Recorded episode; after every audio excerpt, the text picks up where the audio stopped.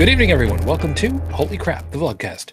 A vlogcast that comes from a skeptical point of view to answer some of the questions of why. The vlogcast started as a combination of spite and the Streisand effect because, you know, I, I know the question has never been brought up, but I'm, I'm going to do it anyway. I'm sorry. Boxers just float way too much. They turn around all on their own. I can never find the fly when all is said and done. I'm digging and scratching in public. You really don't need that after you've watched the movie when you're standing at the Ural. It's embarrassing. I'm sorry, where were we? Part of this is to follow through with some of the old adage sometimes the journey is more important than the destination. You're welcome.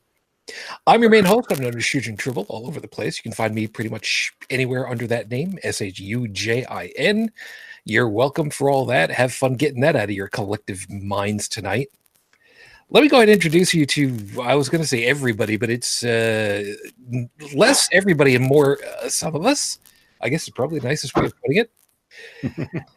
Out towards the left coast, not quite Yellowknife, but uh, still where it's been all kinds of weird weather-wise, uh, Calgary way. Good evening, Dallin. Good evening. And I will say that as of 45 seconds ago, I thought there was never anything as too much information. Hmm. Thank you for thank you for holding your beer there, Shujin. WTMI Key West. One of these days, I'm gonna do that. I know, and I'm gonna enjoy whatever the hell. I'll, I'll, I'll explain why that's actually doubly funny in a, in a couple of moments. And Yeah. from the Midwest of the U.S., where it kind of blew through and did all kinds of fun and nasty out that way weather-wise. Evening, Bridget. Good evening. Yeah, uh, Mother Nature's off her meds. Yeah, uh, Denver. I, earlier this week, Denver went from uh, 80 Fahrenheit to whiteout conditions in 24 hours. Did you guys end up pretty much the same kind of way?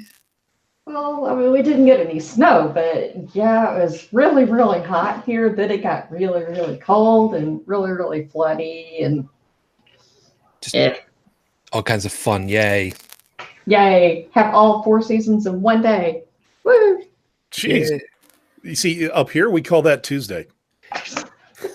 that- that- Honestly, living living this close to the windward side of a mountain range, Mm, it we get some oddball weather. Uh, a couple days ago, we got oh, what was it? I, I pissed off a coworker big time because we were in Detroit when Detroit was having some bad weather, and we ended up uh, we got introduced to uh, um, Michigan sleet, oh, wow. which a lot like the Michigan left is really damn annoying.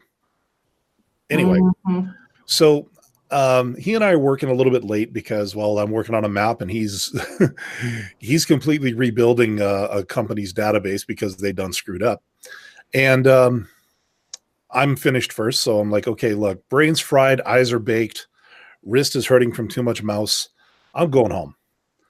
So you know, pack up my backpack, grab my coat, look out the window. I'm like, oh. He goes, uh, what is it? I'm like, uh, slightly inclement weather. He goes, How inclement? I said, Sleet. He looked at me. I, I swear to God, I don't see too many people stare at me with daggers in their eyes. Yeah, he was not impressed with that term. I said, Well, see for yourself. Well, sleet is not bad. It's, it's Well- freezing rain I hate. Yeah, th- that's what the sleet was actually in Michigan. For us, it was uh, just pretty wet snow. It, wa- it was gross. Uh, thankfully, no spinouts. Uh, it, it was not the the snow level was not the type to cause people's collective IQs to plummet. Um, as in like the first snow of the year when everybody suddenly forgets how to drive. Yeah. Yeah. Uh, but the next day, literally, I woke up the next morning. Uh, 7:30 I'm on the road it's bone dry like we're talking 13 hours from oh my god it's white out to where was it? it it was like it was like men in black level of it was like neuralized man Oh, Sybil, Sybil. Sorry, there's a there's a actually there's a there's a twofer for that one. By the way, uh, for those of you that didn't know, by the way, earlier this week it was uh, the anniversary of Sybil and Basil Fawlty's wedding. So keep that one in mind. Yeah, I, I have I have these things uh, set up on my um, on my calendar because I'm I'm a weirdo that way. If you don't know who Basil and Sybil Fawlty are, you're really missing out. You're really you're really missing out. Um, anyway, so hi everybody. Yeah, it's it's been uh, it's been it's been a hell of a week. for uh, a lot of different things, as usual. You know, otherwise we wouldn't have a show. True. I would have otherwise said thanks, Florida, but you know what? It is in Florida this time. Yeah, in, in that a kick in the teeth. I, I was about to say kicking the nerds, but you know what? I don't. Mm, classy show. Florida- Remember, classy show. So screwed up. They have their own Fark tag Yeah, that's for anybody who who goes to Fark.com. Do they have stupid news there? Yes. Yes, it's called Tuesday. You might have heard of it. Well, see, I kind of hope for it on Sunday because, well, that's kind of my thing. Yeah, it's, Well, it's stupid news there, but they also have people you make up, you know, headlines to go with real stories and things, and you know, the funniest headlines usually get greenlit. Uh, see, I'm more of a. Uh, I'm more of a fan of. uh, I'm more, I'm more WTF, and and I don't mean uh, what the fake. You know, yeah. I mean, well, it's like you. I don't know if you remember the scandal or not, where uh, there was one of the Congress critters that was having an affair with one of the pages in Congress. This was I'm years s- back. I'm sorry. You you have to be a little bit more specific than No that. kidding. I can't remember his name, but he got busted for having an affair with an underage page, which is kind of like an assistant, somebody who's uh, like an intern, but they're like school age kids are like 16 or 17. And one of the Fark headlines on there was that they should uh, that they should have thrown the book at whatever his name was, and instead they just threw a few pages. Ha ha ha ha ha. oh.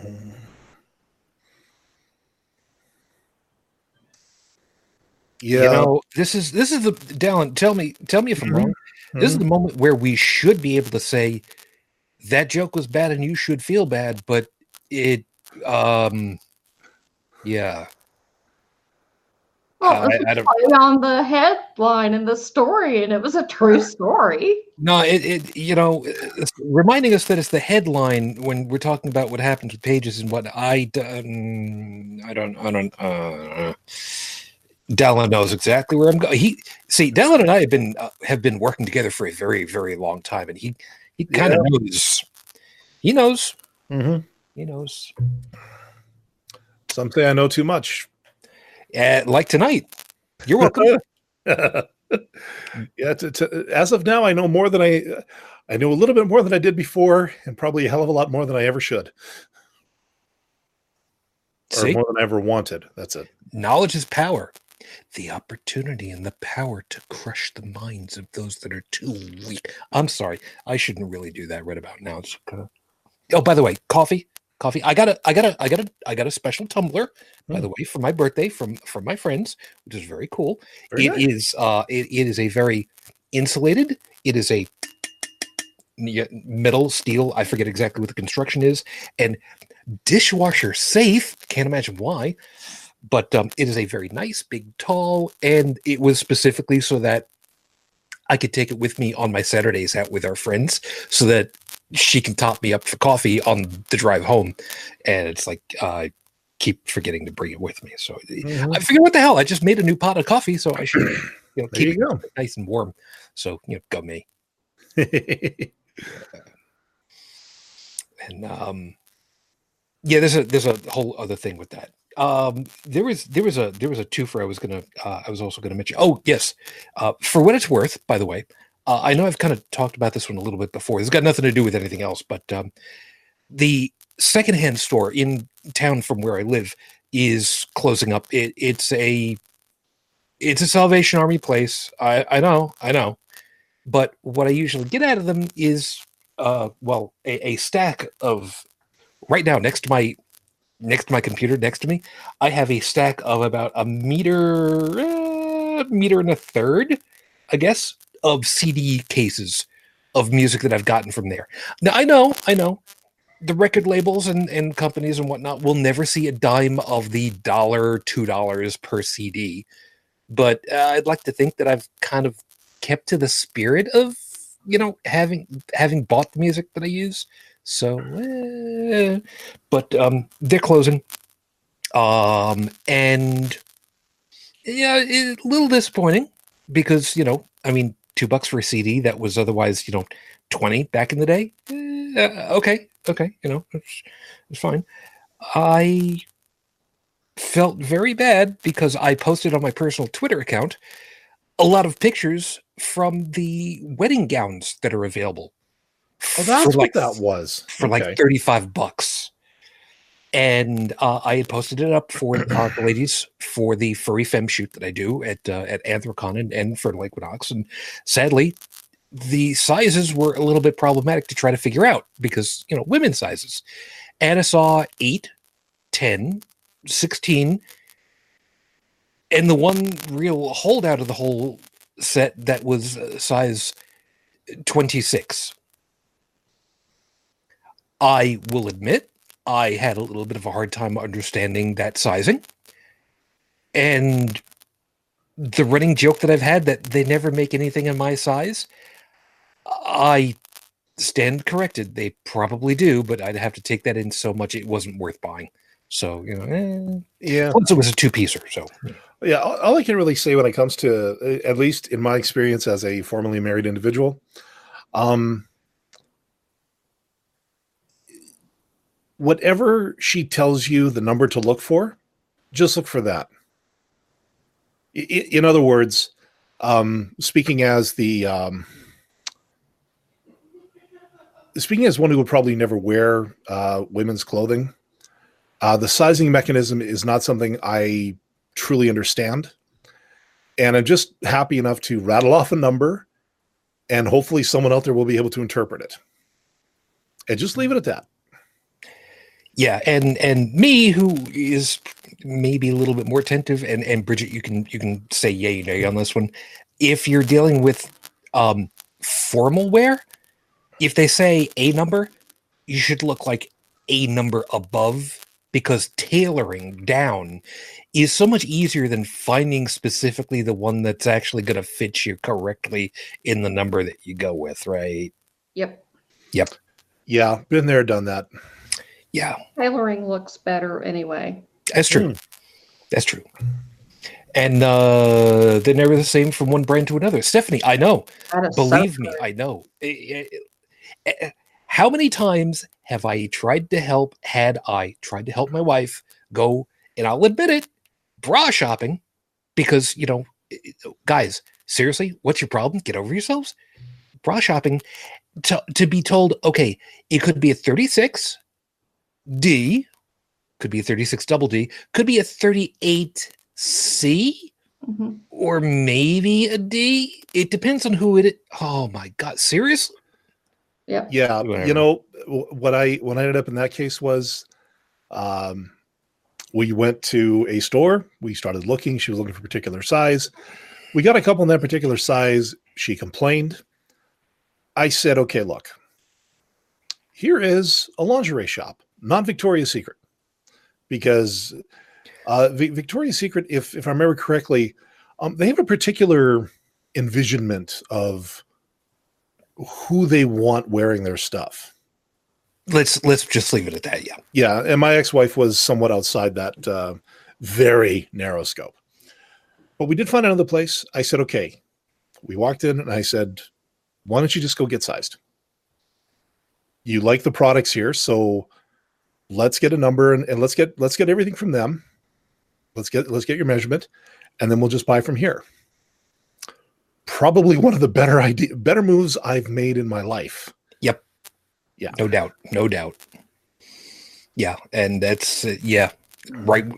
Completely understand you right there. And man, yeah, tailoring is is yeah Well, it's it, and even even for guys to go for a suit. You know, I I went for one years ago, and I said, okay, well, you know, this is my usual size, and they went, no, you're actually a little bit smaller here and a little bit bigger there. The suit that came out of that, wow. I wish I could fit it to this day, but uh, We change. Unfortunately, yeah. We uh, uh, change. Unfortunately, uh, them burritos are too good. Yeah. And uh, item last, and, and then we'll actually get into it properly. If you ever want to try to poo poo the whole, well, fitting properly to somebody, you know, that's just not done anymore. My wife's first job out of college was at a place that no longer exists anymore called Kinney Shoes, where you had salespeople that would be on the floor that you would go over to. And when you were ready to go ahead and pick out a shoe, they would sit you down, take off your current shoe, and put, and I don't, I never remember what the name of the damn thing was. The, the, Oh, metal the thing, the Yeah. thing, yeah. the, the metal the metal measuring device and they would measure how long your foot was how wide your foot was and gauge it from there and actually fit you for the proper sized shoe. Was it wide? Was it narrow? Did you need a little bit more size over here? Okay let me go ahead into the back and i will find it. You remember all that? Go into the mm-hmm. back to try to find the stuff? Yeah because they had dozens upon dozens upon dozens of shoes in the back and they would find the one that actually fit you. Yeah. And If you go into, okay, they say it doesn't happen these days. You're shopping at the wrong store. agreed. You go to a shoe place where they do shoes, maybe boots. Yeah, you will come out of there with something that is basically laser measured to your foot. You go into a place that sells work clothing, and I, now I'm talking work boots. Mhm. I'm talking steel toed. I'm talking PPE that you know makes us uh, OSHA folks quite happy. They're going to make damn sure that your boots fit you properly. Why? Because you're going to be in them for eight to twelve hours a day, and um, I, I think. Well, I can only speak for myself, but I know the consequences of bad fitting footwear in the workplace. That blister was okay, it, it looked like something you would see on TLC's What the Hell is That? you know, me- medical anomalies that gross you the hell out. That's this one was could have been a feature. Yeah. Good times. Good times. Anyway.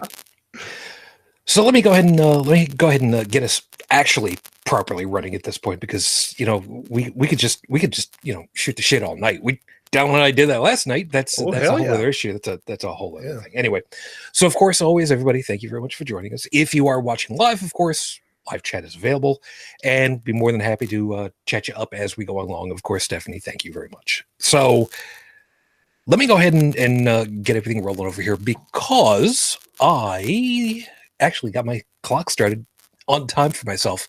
You're welcome. So, with five minutes on that clock, your five minute freestyle starts right now. Data or data. Actually, in this case, it's it's data. I know, I know. There is a difference. One is my name, the other is not. I know, I know. Some people are just like, all right, y- y- you know, yeah, great, you know, fine. So I want to I want to kind of take something to your uh, your attention.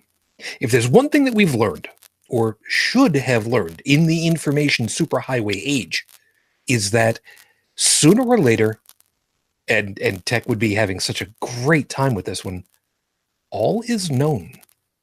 Sooner or later all is known. So i take you back to the 1960s where we know full well that you know everybody is working really hard on trying to get to the moon because that's the big thing. And they did and this printout stack that you see on the screen right now and if you're not watching live i'm sorry. This printout is what got mankind to the moon.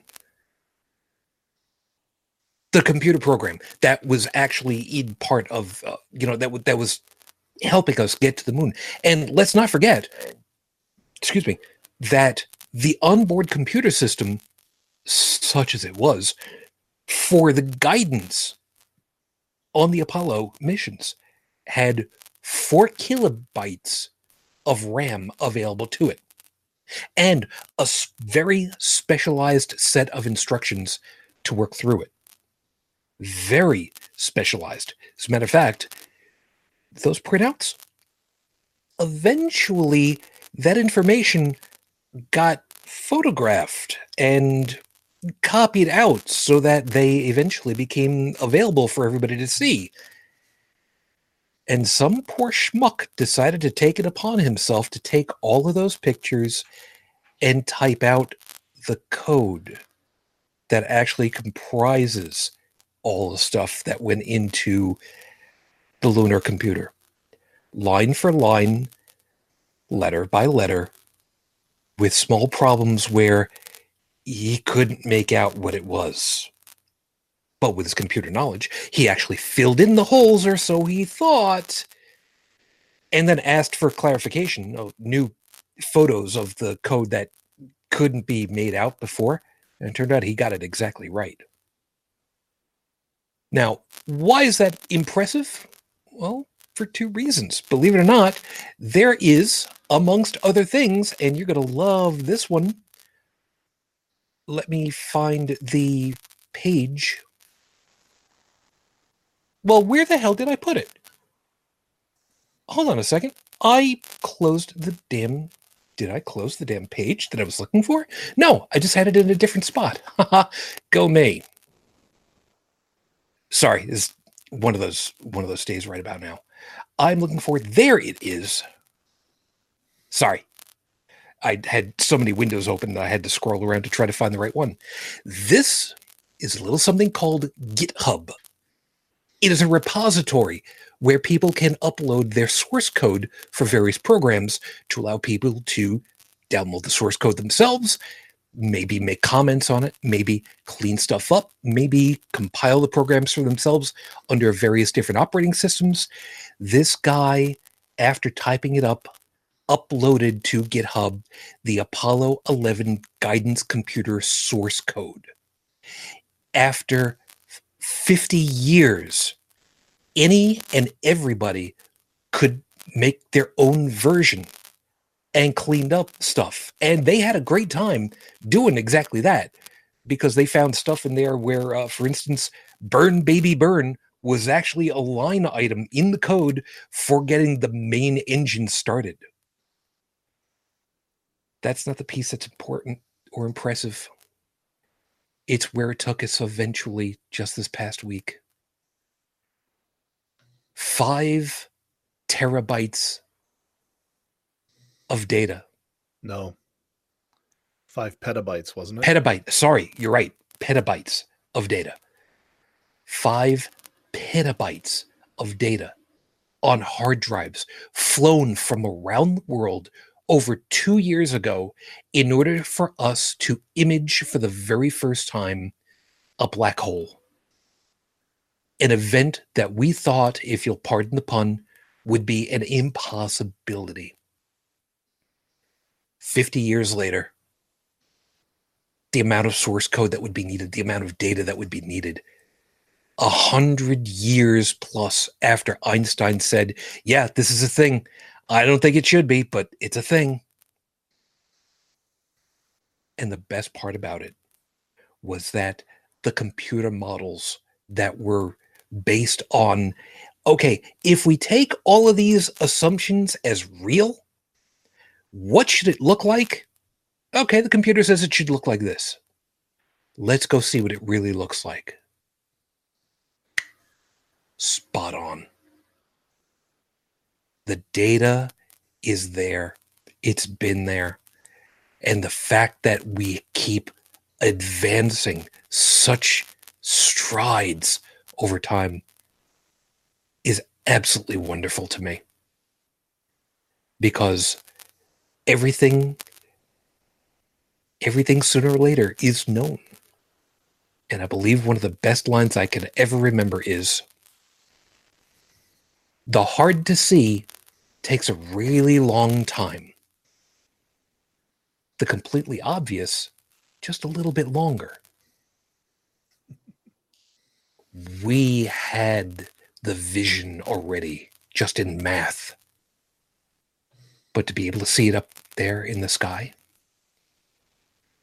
it took just a little bit longer. This episode 256 on the docket, Your Honor, to your good health. And, you know, it, it, it was funny. I, I, was finally putting together the information for uh, tonight's show, and it suddenly dawned on me 256. Oh, wait, that's that's an eight number. Oh crap! I should really do something computer related with that.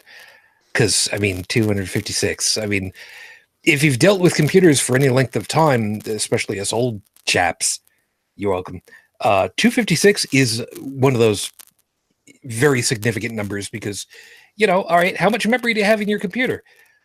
8, 4, 8, 16, 32, 64, 128, 256. There's that number. Yeah. Hmm. So it, it, it was kind of one of those things where it was just like ding in the head. Uh, thanks. Yeah. Thanks, brain. Appreciate that. So I, I had to do something for it. It just made sense. Kind of dropped in my lap there. Well, I um I- not trying to go too far off the topic here because I know, but um I just wanted to append a little something to your freestyle from today. Um after we talked last night about this, I went looking for a video that I had watched that had to do with um basically how the hell did they do this? Um and okay, I went to a I went to a source that I usually go to for stuff like this when it comes to science and learned something.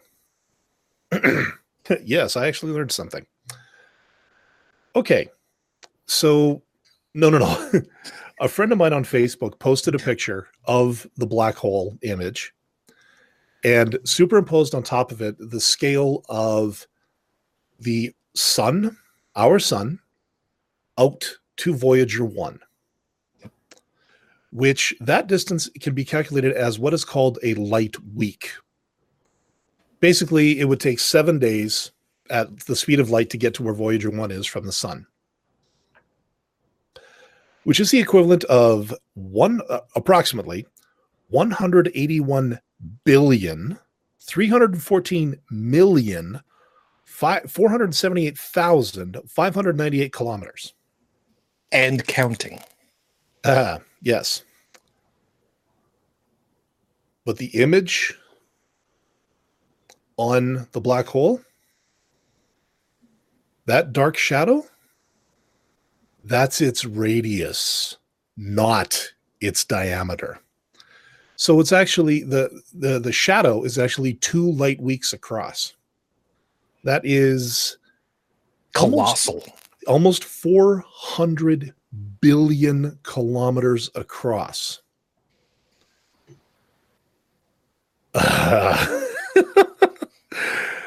you know, just just when you think, you know, you, you see a galaxy or something, you go like, God, man, that is big. And then you see something like this, and it's one thing. And it makes up approximately 1% of that galaxy's entire mass. Which in and of itself is a colossal amount of mass. I, I was going to say that is significant. That one single thing comprises that it actually comprises more than a decimal of a percentage uh, uh, of the mass of an entire frickin' galaxy. Like, you know, if it hadn't been for the fact that physics to me was just way too cerebral, I would have gone into astronomy, especially now. Although I will say, um, I don't know a lot of the math behind a lot of the stuff you see in astronomy. And I think I'm still, but I'm still able to love the qualitative side of it, like the the mind blowing imagery. The yeah, yes, a lot of what we see is computer enhanced, but it's it's still based on mathematical models. It, it's it's it's beefed up, it's sharpened so that we can see it more clearly. And if we were, you know, on that planet or in that particular vicinity, this is probably what we'd see. And it's, yeah. It's Uh, amazing. Yeah, to borrow one from Markiplier, space is so cool. and terrifying all at the same time. Oh, But Man, ain't that the case? yep. Sean Pertwee, Sean Pertwee doing a narration of Voyage to the End of the Universe. It's on YouTube. Um, I watch it almost constantly. It's still re- it's a few years old, but a lot of the what they talk about is still relevant, which is good. Okay. So I did go looking uh, before the show, of course, as I usually try to. Uh, I have no no news on Raif Badawi's condition or news stories All I got is recycled stuff from over the last month, hmm. sadly. So, with no new information currently, this is now. You know, I, I, it it always makes me sad to to have to say it. Six years, nine months, thirty days since Raif was unjustly incarcerated for thought crimes. Our hopes and our thoughts are still with you and your family. We're still waiting. So let's deal with my hometowns. I was born in Brooklyn, New York. Brooklyn, Nueva York, 1969, March, as a matter of fact. So I know a little something about New York. Admittedly, you know, it's been a long time since I've been back down there.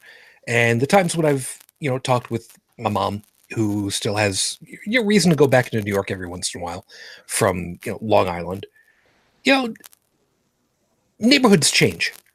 What used to be not exactly Little Italy, but, you know, kind of assumed to be Little Italy unofficially because, you know, it's where most of the Italians were, has now changed to be maybe East Indian, maybe Eastern Asia. You know, different different areas change their demographics, and that's to be expected. Everybody moves, different cultures, different groups come together, and you know, it is what it is. Okay, you know, whatever. People aren't hurting each other. Fine. You speak a different language than me. Eh, whatever. You got different food than me. Oh, let's give it a shot. It's amazing what you can what you can learn to like after a little while. Uh, although anything that's got more legs than I do, uh, it depends on how many more. More than hundred percent of the legs that I've got, I've got a problem with it. Unless it's in the ocean, lobster, crab. I'm, Mhm. I'm, I'm with you. I'm with you on that one. Except for king crab, It- it- I mean, f- fifty bucks for a box with you know five pieces of of leg and and and pincer. Uh, yeah, it's a, that's a bit much for me. Let me ask you this. Yeah. Have you, have you tried it? Uh, No, no, no, no, no. You- You're missing the point. I like. I just don't like the you know Price. the, the price tag. Yeah. Okay. So yeah. So you like it so long as someone else is buying. Throw that caveat in, you're good. I'm sorry. Wow. The- legs. Mm. and and Dellen, let's face it. Um, if you had a choice between buying lunch for yourself or having somebody else buy lunch for you, Yeah. Yeah, I wouldn't have a problem with that. okay, so you know, get off my case, man. Jesus, shit. Yeah. You know, it's whatever.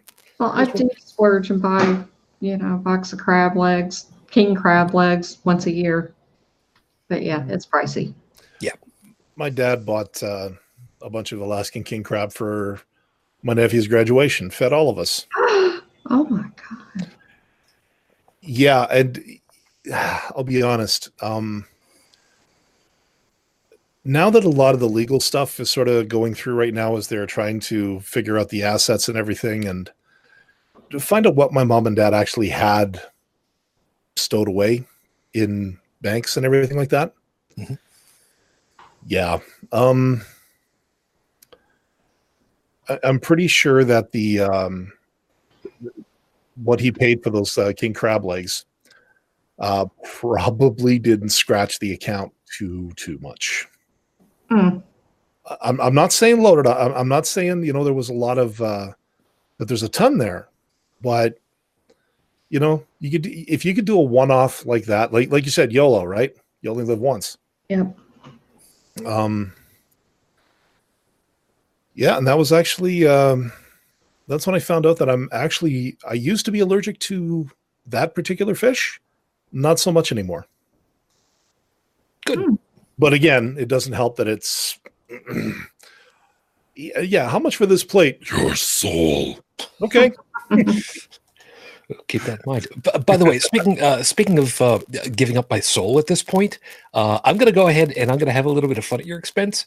Uh-oh. I'm, I'm sorry. I, I'm I'm looking at the uh, I'm looking at the bookshelf up back behind you, and Mhm. I, I forgive me. There are a couple of round items back there that are um, colored in in such a fashion that I, I'm looking at them and they look like they might be uh not what they actually are, but maybe that's just me because I've got uh, well, y- you know how I am. Colored round objects. Um, Uh, over over your left shoulder, behind you, on the bookshelf. okay. Oh, okay. So there's my clock, which is set to the right time. Uh, well, I can't see the clock, but uh, a little bit, a little bit more, a little bit more on, on the bookshelf itself. Is talking about. Oh, okay. Yeah, no, no, that's fine. See- what those are, Oh, those uh, are hold, hold, hold on before you say it. Go ahead and laugh at what, what I just. you're wrong. Yeah, I know, I know, I'm wrong. You're wrong. one I hundred know- percent wrong. No, I, I, I know I'm wrong, but it's just Those are You- those are peace pipes, Oh, souvenir uh, peace pipes. oh, Yeah. I. Wow. Okay, I had I never would have guessed. they are they're non-functional like i you, you can't actually use them but they like um one i think uh, my dad picked up from um from some souvenir shop somewhere and i think the other one we got at the uh one of the local festivals from back home Cool. Yeah. Wow. All right. Learn something new today. All right, cool. So, back to Brooklyn. The Jewish community. And I'm saying it that way not because I'm going to for, forgive me for wording this way because this is this is my inner Mel Brooks coming out. Not because I'm ragging on the Jews, because which is something I'd expect that he would have put in History of the World Part Two. Mel, you're not getting any younger. God, seriously, dude, really? Come on. I, I don't think there was ever any intention I don't really give a shit because Jews in space needs to be a thing. Um okay you know what? He can do that one right after he does spaceballs 2 hey look something's got to save the star wars genre because they sure as hell ain't doing it. That's a whole other thing. Okay, another night, another night, another night. another night another night. Anyway, so I'm I'm I'm I'm I'm pissed off at in in this particular case because of the news story, it was the Jewish community, which is endemic of insular societies. And that's the reason why I wanted to do a talk on this one because it's it, this time is them in the headlines. The Hasidic Jew con, contingent in Brooklyn is very tight knit. They have they have their own societal laws. And, and, and I say that very, very guardedly. It, it's more like agreed upon social norms and rules, not so much laws that you can be thrown into prison for. Which, I mean, who's who's going to get thrown in prison for acting a certain way? Long story on that one, but you know, we've got them. We've got the oh crap, who the hell was it in uh, in Mississippi? Not Mississippi, um, Minnesota it was the uh, groups that were from Africa, somewhere I've forgotten where. Damn it, I've forgotten where. Anyway, but there are these these insular communities that have been targeted, very specifically targeted by the big grand poobah of anti-vaccination, Mr. Wakefield and I use the term Mr. with the highest of contempt right now.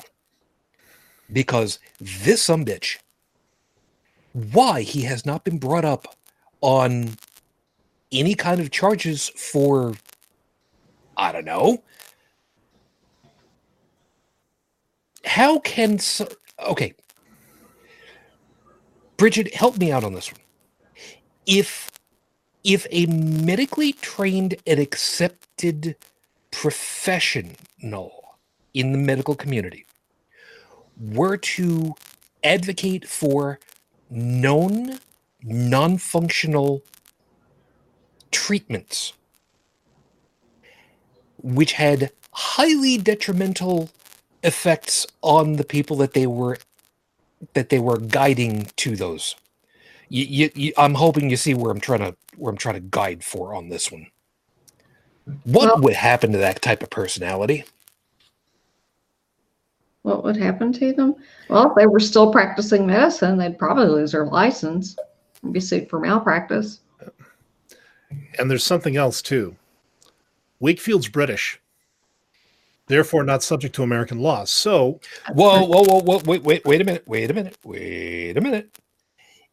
If he's in the United States and commits such, he may be a British citizen, but if he's on American soil and doing, and yeah, he has to follow the same rules. So that that whole diplomatic immunity thing, nah, well, so much. I'm not saying that. I'm not saying that. Like, okay, so he wrote he wrote a research paper that made it into a medical journal. It was it was afterwards debunked, discredited, and the slate was pretty well wiped clean in terms of its credibility. Now, I'm just looking here. Um, I, I actually brought up what you were talking about. It was a Somali, uh, yes, a Somali community in Minnesota. Um, between between 2000 and roughly 2008, uh, the community actually had some of the highest vaccination rates for two year olds of any population in the state. Yeah. Now, before you go any further, let's go ahead and remind people about two things. One, Stephanie is pointing out, by the way, correctly so, Wakefield was struck off the British Medical Association years ago. We know, we know. Yes, you, you're, you're quite right. Uh, Uh-huh. I'm building. I'm building to that point. The item two. Please remember that Dallin said had. Yes. Um, some Somali children were diagnosed with autism, uh, and these were parents who were wondering what was going on. And of course, they ran into uh, Wakey Wakey's little bullshit article. Um, and at the same time, of course, when the anti-vaxxer thing started up, you got you got fresh faces like Jenny McCarthy and several others who you know dove into this thing wholeheartedly. And if Um, memory serves, didn't uh, didn't Wakefield also actually give some kind of talks to these groups as well, personally? Uh, it's very possible. Um, in truth, I don't know much about uh, about Wakefield past the discrediting. I don't know if he's done anything since, and that's kind of the point I'm getting at. If he's done something to motivate, incite, or incentivize people to continue with this whole thing, like if he's if he's active in such a way that it could be considered criminally liable, fine. Go after him, throw the book at him, do whatever you got to do. Um, you know what? If they ever arrest a journalist for proposing fake news, Wakefield is dead because then that sets precedent. Um, needless to say, um, I don't know. I'm, I'm going to look more on Wakefield and see if I can find if he's done anything lately that could land him in hot water. Yeah, there's a Because I mean, somebody today citing his work as gospel, that's on that's on the person citing it. Because they're too stupid to look past it. Or it fits their narrative, so they're going to double and triple down with a waffle in the middle. the same as what he has too. Yeah. Yeah, and by the way, tripping high. Uh, okay, so now the question becomes, uh, Bridget, because I, I was trying to, I was trying to build over to it, like you were saying, somebody that was medically trained and accepted as a professional in in the field, i.e., has a doctor's license Or And- even and- a nursing license. or even a nursing license, agreed, would probably be brought up onto disciplinary charges and possibly eventually stripped of those credentials. Mhm. Now the question is, with that, and and I know I'm I'm kind of going probably a little bit outside of the realm of what you would otherwise know, but isn't there the very the very real possibility that in a situation like that, criminal proceedings might come of it as well? Hmm. I don't know. Ooh. I really don't know. Okay. The reason, all right, uh, I- I'll, I'll get to you in a second. Down. All right. The reason why I'm kind of bringing this up is that if if you did something as a medical professional, accepted medical professional with licensing at, at Al, Mhm. uh, I'm again, I'm I'm making sure everybody's on board and knows full well I'm talking about somebody that we would otherwise call doctor or Mhm. professionally nurse. If you are specifically advocating for something that is known not to be beneficial or known to be harmful because there there's the whole it doesn't do anything and does bad versus does good to some degree and you specifically advocate for that and bad things happen because we know full well bad things can happen when you do nothing or you go against accepted treatment because it works over the course of time. Um that starts in my mind to sound a lot like you're intentionally guiding someone towards harm and I'm- it's your job not to do that you see where i'm going I mean, it's your job not to do that, but I still don't know that they could be found criminally liable. Um, I mean, there are quacks all over the place, but there, I never hear of them being brought up on charges. Yeah, and I think the the thing that I'm kind of wondering about is if there is a a history and and a methodology that keeps happening. You know, I mean, once could be a one off for anything. I mean, we we know that full well. Except for impaling somebody with a, forklift, that's that's usually not a one off kind of thing. Usually, I'm just get, I'm I'm saying for a friend, but when it happens successively over a period of years, you kind of wonder, you know, you, you build up a reputation, usually for good reason. You know, you, you kind of wonder where it is. Like I said, you see where I'm getting on that, though, right? I'll take that as a yes. I'm just going to take that as a yes. Yeah. I, I did find a little bit more. Um, yeah, it turns out that um, oh, let's see, he was called out onto the carpet in uh, 2015 in February uh, due to a measles outbreak at Disneyland. Oh, God, I remember that. Yeah, Um, well, should- apparently, apparently he was called out on it. He, uh, of course, denied that he bore any responsibility. Uh, he continued to double down on his, you know, the MMR vaccine causes autism. Um, that same year, uh, Wakefield was scheduled. This is from Wikipedia, by the way. Hmm. Uh, Wakefield was scheduled to testify before the Oregon Oregon State Health Care Committee on March 9th in opposition to Senate Bill 442, which was a bill that would eliminate non medical exemptions from Oregon's school immunization law. Guess who invited him? Bridget, you're going to love this one.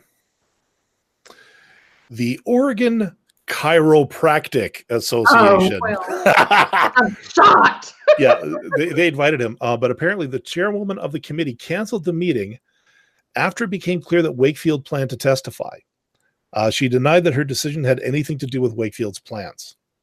Whoa, whoa, whoa, hold, hold on, hold on. Let me see if I got this right. They wanted to have him come down and then canceled it when they heard that he wanted to open his big trap. Pretty Did I got that right? Okay. Yes. Now, uh, of course, she she wanted to put on the record that uh, it had nothing to do with him, but I'm pretty sure it had everything to do with him, and the fact that whatever it is they were trying to do would get completely sidelined by this wackaloon. Um, you know, and how popular is the guy? On 24th of April, same year, Wakefield received two standing ovations from the students at, here we go again, Life Chiropractic College West when he told them to oppose Senate Bill uh, SB 277, a bill that proposes elimination of non medical vaccine exemptions. Uh, Wakefield had previously been a featured speaker at a 2014 California Jam uh, gathering of chiropractors, as well as a 2015 California Jam seminar uh, with continuing education credits supported by Life Chiropractic College West. Okay, look, I've had my back cracked a few times by a chiropractor. Uh, he was an old fart. Uh, amazingly enough, he the guy looked like he weighed 90 pounds soaking wet, but he was he was still able to crack my back in about four different places to loosen up some muscles I had in my lower back that were all seized up. Four treatments over a month on my back only 32 bucks total cash. Never saw him again. Back's been fine. I get the occasional ache. He never once told me that cracking my back would cure my cancer.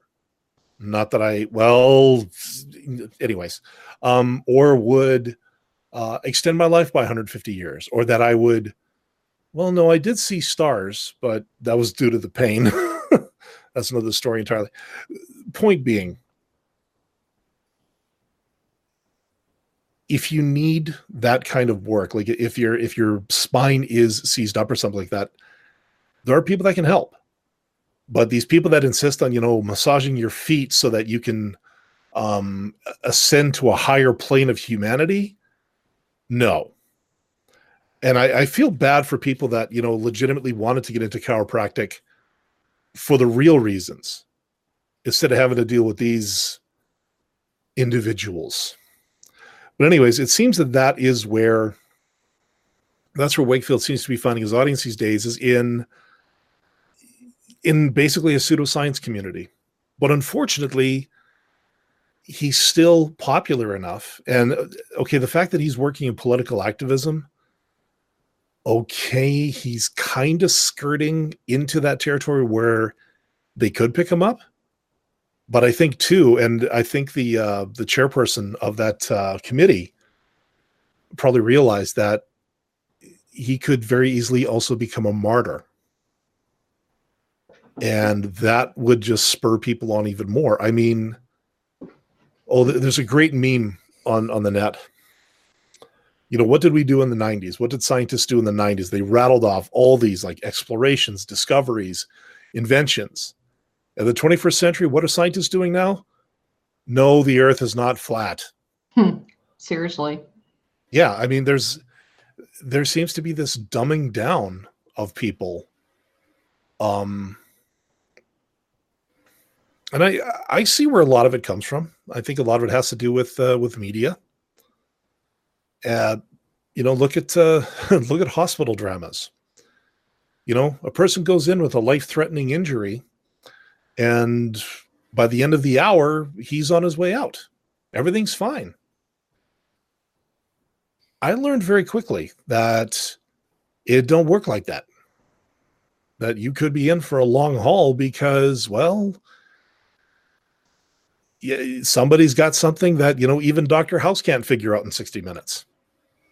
You know, it's there's a bit of a there's a huge gap between I think expectation and reality when it comes to things like science, medicine, technology. We see it on TV and we think, "Oh, this is great. We we've got this. We can do this." Then you look at the reality and go, "Well, but but but they said we can do that." Well, the reality is you can't. Oh no, you're lying. It's a conspiracy. It's a cover up. Blah blah blah blah blah. This guy's telling me the truth because he makes me feel better he tells me what I want to hear. You know, and you know, I, I don't know anybody, at least I don't think I know anybody who has a child who's been diagnosed with autism. But that's got to be a blow to know that, you know, something's not right and you you're i imagine the first thing you want to do is look for something to blame you know who can i what can i get mad at? It was there was a great line um i don't know if you guys ever saw the uh, the robocop tv series. It was kind of a low budget version of the original uh, robocop series or the robocop movies. Okay. yeah no there was a line where alex murphy robocop uh, ended up dealing with his father and his dad found out who he was, who RoboCop was. And the line, one of the lines he said, he was in tears looking at RoboCop. He says, "Who can I get angry at? Where can I focus this rage that I feel?" And I think that's where I think that's where a lot of this comes from, or why we have it, and why people like Wakefield are able to get the popularity they do because here's something that even though it's bullshit people can still blame it because it's it's already out there and other people have blamed it you know jenny mccarthy blames it what, what was she a playboy model Don't know. And you know, truth be told, at this point, I really don't care. And and the the reason is, what is it that you're doing that is impacting on society most? I, I know? I, I was looking for something snarky to say like oh okay so the looks dried up so you had to find another battle to fight or something but you know No, I I, I know, and You know? I, I I I'm with you, but you know, I'm I'm not gonna. I'm not. I'm not. I'm not digging you on this one. Hmm. I, I I want I want everybody to understand that. I, like I said, I don't care if you're a great movie director. I don't care if you've written the most glorious songs. I don't care if you're the guy that put together my house. If you're doing bad for society, that's that's a line that I'm sorry, I would have to draw. And that gets really, really funky when you start to deal with areas like is punching a Nazi a good thing? All right, crap. Now we got to break down the whole idea of punching another human being just because. Is that okay for somebody to go ahead and do back for me? But they're a Nazi. But I don't want to get punched in the face either. Okay, fine. You know what? Fine. We'll, we'll go down that whole rabbit hole later. But is what a person is doing ultimately helpful and for whom? Mhm. For whom? Yes, for Yeah. whom? Because if it's helpful for them at the expense of others, that's a problem. Yeah. As I see it. no and you're right uh, again i was trying to tie in a really bad joke but I'm sorry. No, but the point is when you get the clout of celebrity behind something like this, you know, a lot of people they they glom onto celebrities' lives like, oh, okay, you know, what would Jim Carrey do? What would John Belushi do? What would uh, this celebrity do so that I can model my life after them because, well, they seem to be living a good life, so why can't I? You know, and the, the, that level of obsession is definitely out there. So, you know, I as much as I disdain, disdain, uh, Go with it. yeah, as as much as I disdain or abhor um, celebrities trying to use their clout to you know further political opinions and stuff like that you know it's it is what it is you know and yeah just people are I, I know at this point if joseph was here he'd probably talk about the uh the survival and the the the want to lead versus you know the want to follow and not wanting to make your own decisions because it's too hard. Which i think that's the way it is for a lot of people these days. You're so busy trying to figure out where your next meal's coming from. You need someone else to to do you you almost want someone else to do that the rest of the heavy lifting because you're too busy trying to survive. You don't have time to think about anything else. Yeah, there's a couple items over in the over the chat, by the way. Mhm. Uh, Trippin is saying uh, Chandler, Arizona. Chandler, Chandler, Chandler. I don't care. You know what? It's Bing. Uh, Arizona broke. The, some people are actually going to get that reference. You're welcome. There you go. Uh, broke down the front door to remove child from home after many attempts to check on child. After doctor called police to check on child, after hearing parents never took child to hospital. Now, obviously, there there are a lot of empty pieces of all that, but there is also the whole if depending on the age also if baby infant uh, i'm assuming had never been to a medical person now see there's a problem because on the one hand yeah kid should have at least some medical to be sure that they're all up up to speed, safe and, and healthy and everything. But therein lies another problem because as everybody is sorry, as many have said before, and Bridget, I know how much you're gonna wince at this one. America has the greatest healthcare system in the world. Caveat, so long as you can afford it. That's not even true, even if you can't afford it. Yeah, that's true. Yeah. Yeah.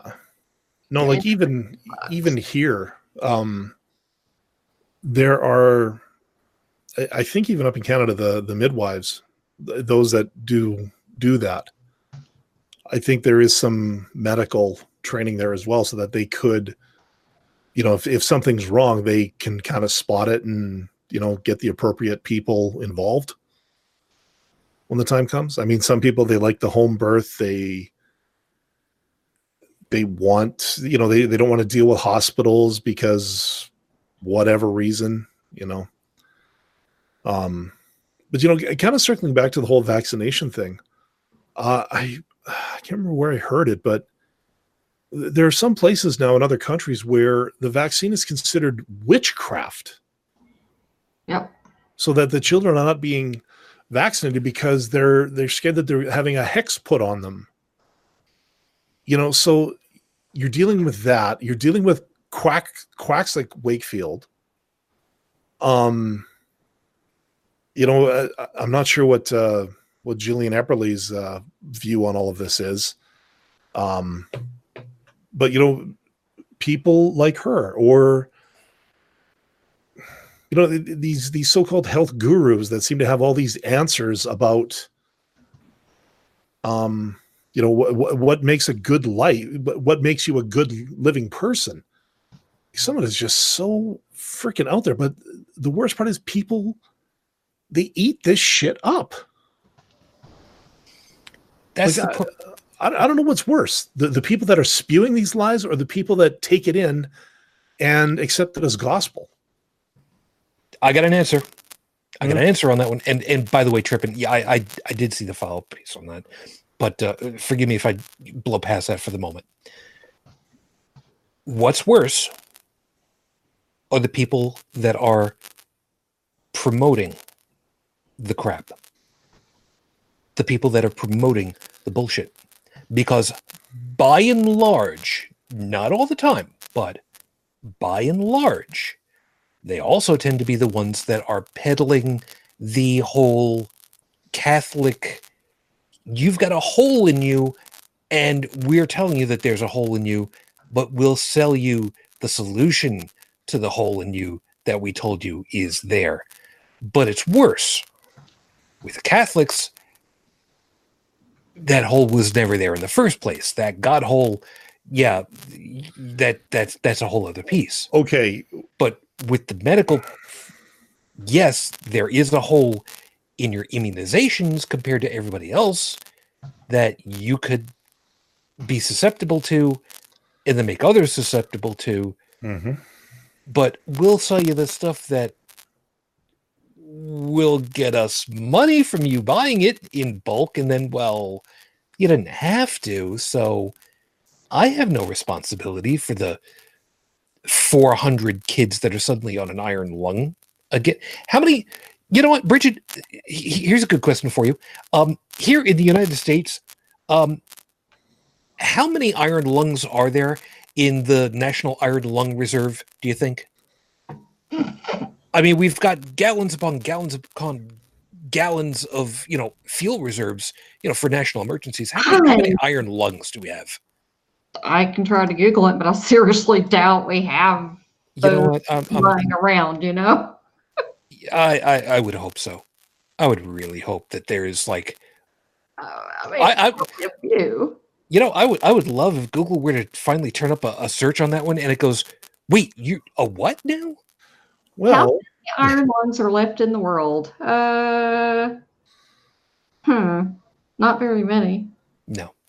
And Um. uh, Stephanie, by the way, yeah, the I real irony. 14, there were only 10 people left with an iron lung. So Whoa, whoa, whoa. run that again? uh, it says by 2014, there were only 10 people left with an iron lung. So I'm guessing they're probably not that common.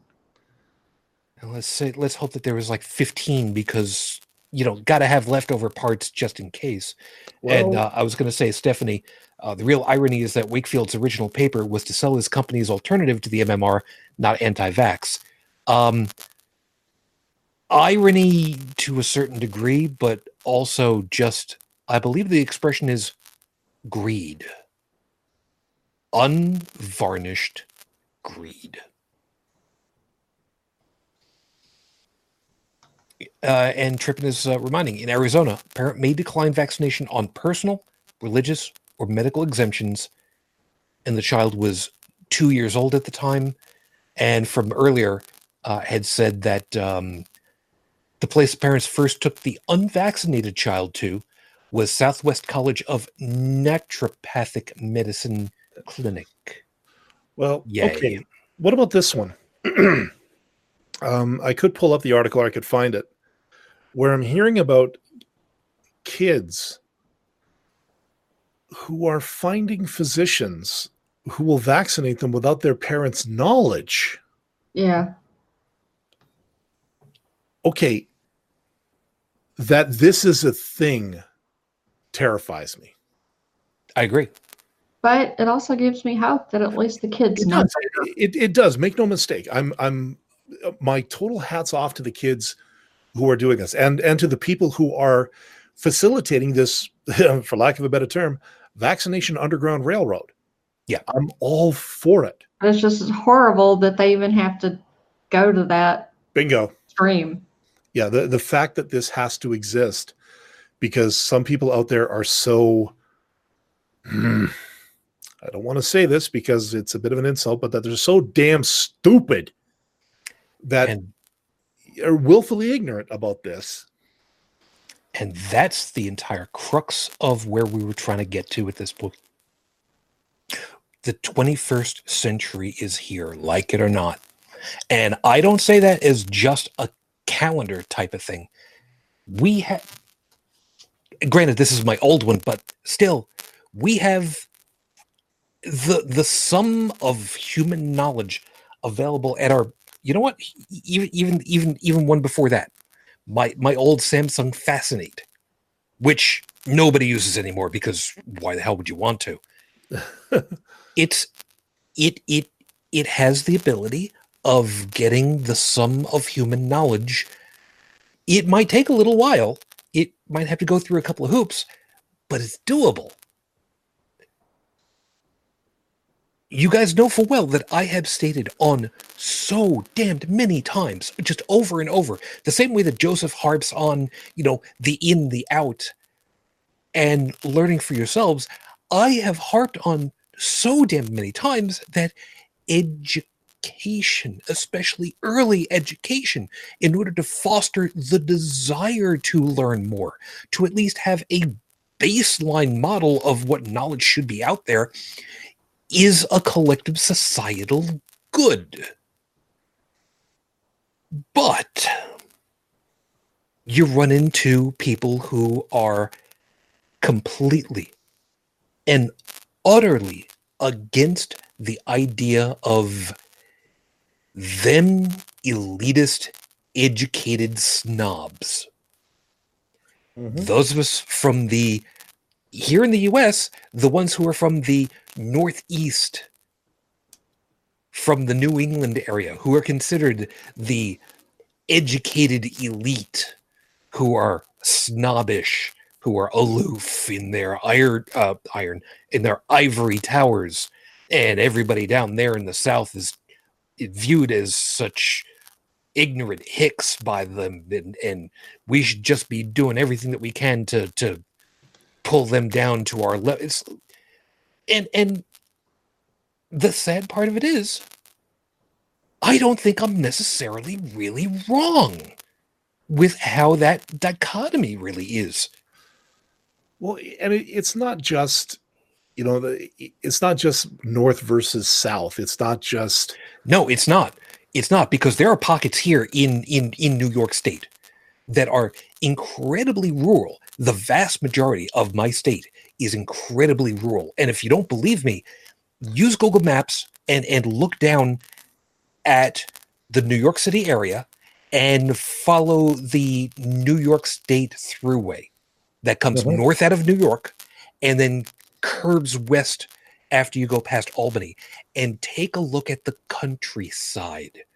Miles upon miles upon miles of acres upon acres of farmland area Mhm. compared to everything else and suddenly realize holy shit manhattan yeah it's it's huge and it's big but holy balls Mhm.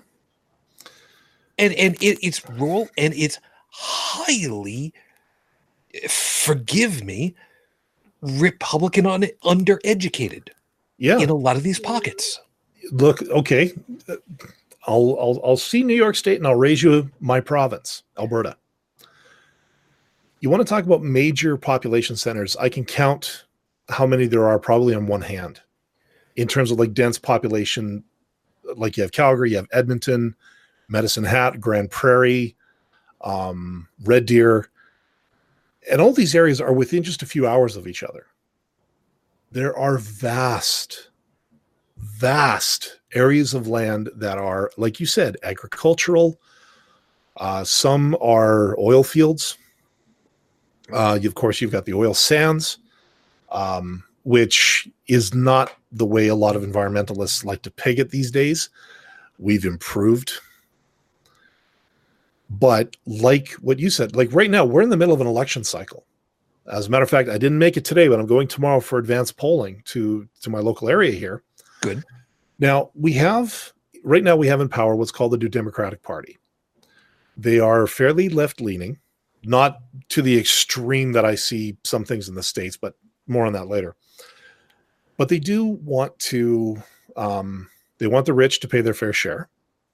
They want a diversified economy, which means not solely dependent on oil, because these days oil is it's so boom and bust these days, and yes, we have a lot of it, but we don't have a lot of control over the world market. That's between OPEC and the states. I mean, Obama, for all the good he did, he did do one bad thing to us. He did us dirty. He referred to oil sands oil as quote unquote dirty oil because instead of using pumps to get this stuff out, th- this stuff is kind of uh, it's much more solid. It's not as fluid as your crude oil. For many years, strip mining was the only way to get it. And places like Suncor, which was like one of the first early adopters of technology up here, they had one of the largest sort of strip mining sites uh, around. And that's the one that you see a lot of when people start bitching about, oh, the oil sands is this giant uh, environmental disaster. Look at this picture from 30 years ago. We're right my brother works in that industry now. And the stuff he has shown me about the technology they're using these days would blow you away. Basically, you plant a building on top of the reserve, like on top of the deposit. It drills two, um, forgive my term, prehensile drills down into the bed.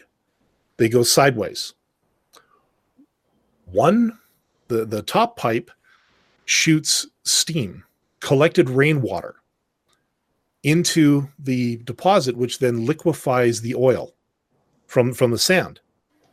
The bottom pipe serves as a collector. There is no strip mining. It's it's just basically these underground. It's like it's like a pair of metal sandworms going through collecting the the the oil. The water that was used is recollected, cleaned, and reused. There is no taking from groundwater. There is no taking from lake water. It's still a dirty business. There's still a lot of things when it comes to refining the stuff. But we still, I mean, we're getting better. I mean, technology is always getting better. But it's still, that industry still depends on the world oil prices. I mean, there was a time when you could buy, you could pay less for a barrel of oil than you could for a case of Budweiser. Budweiser, okay? you know, so when when oil prices are that low, there's not much investment in that kind of industry. So Alberta needed to diversify, like you know, technology, solar, whatever they could, and our current government um, worked very hard to do that.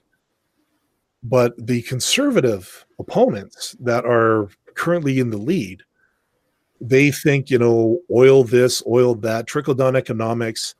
Uh, parents have a right to know if their kids join GSAs.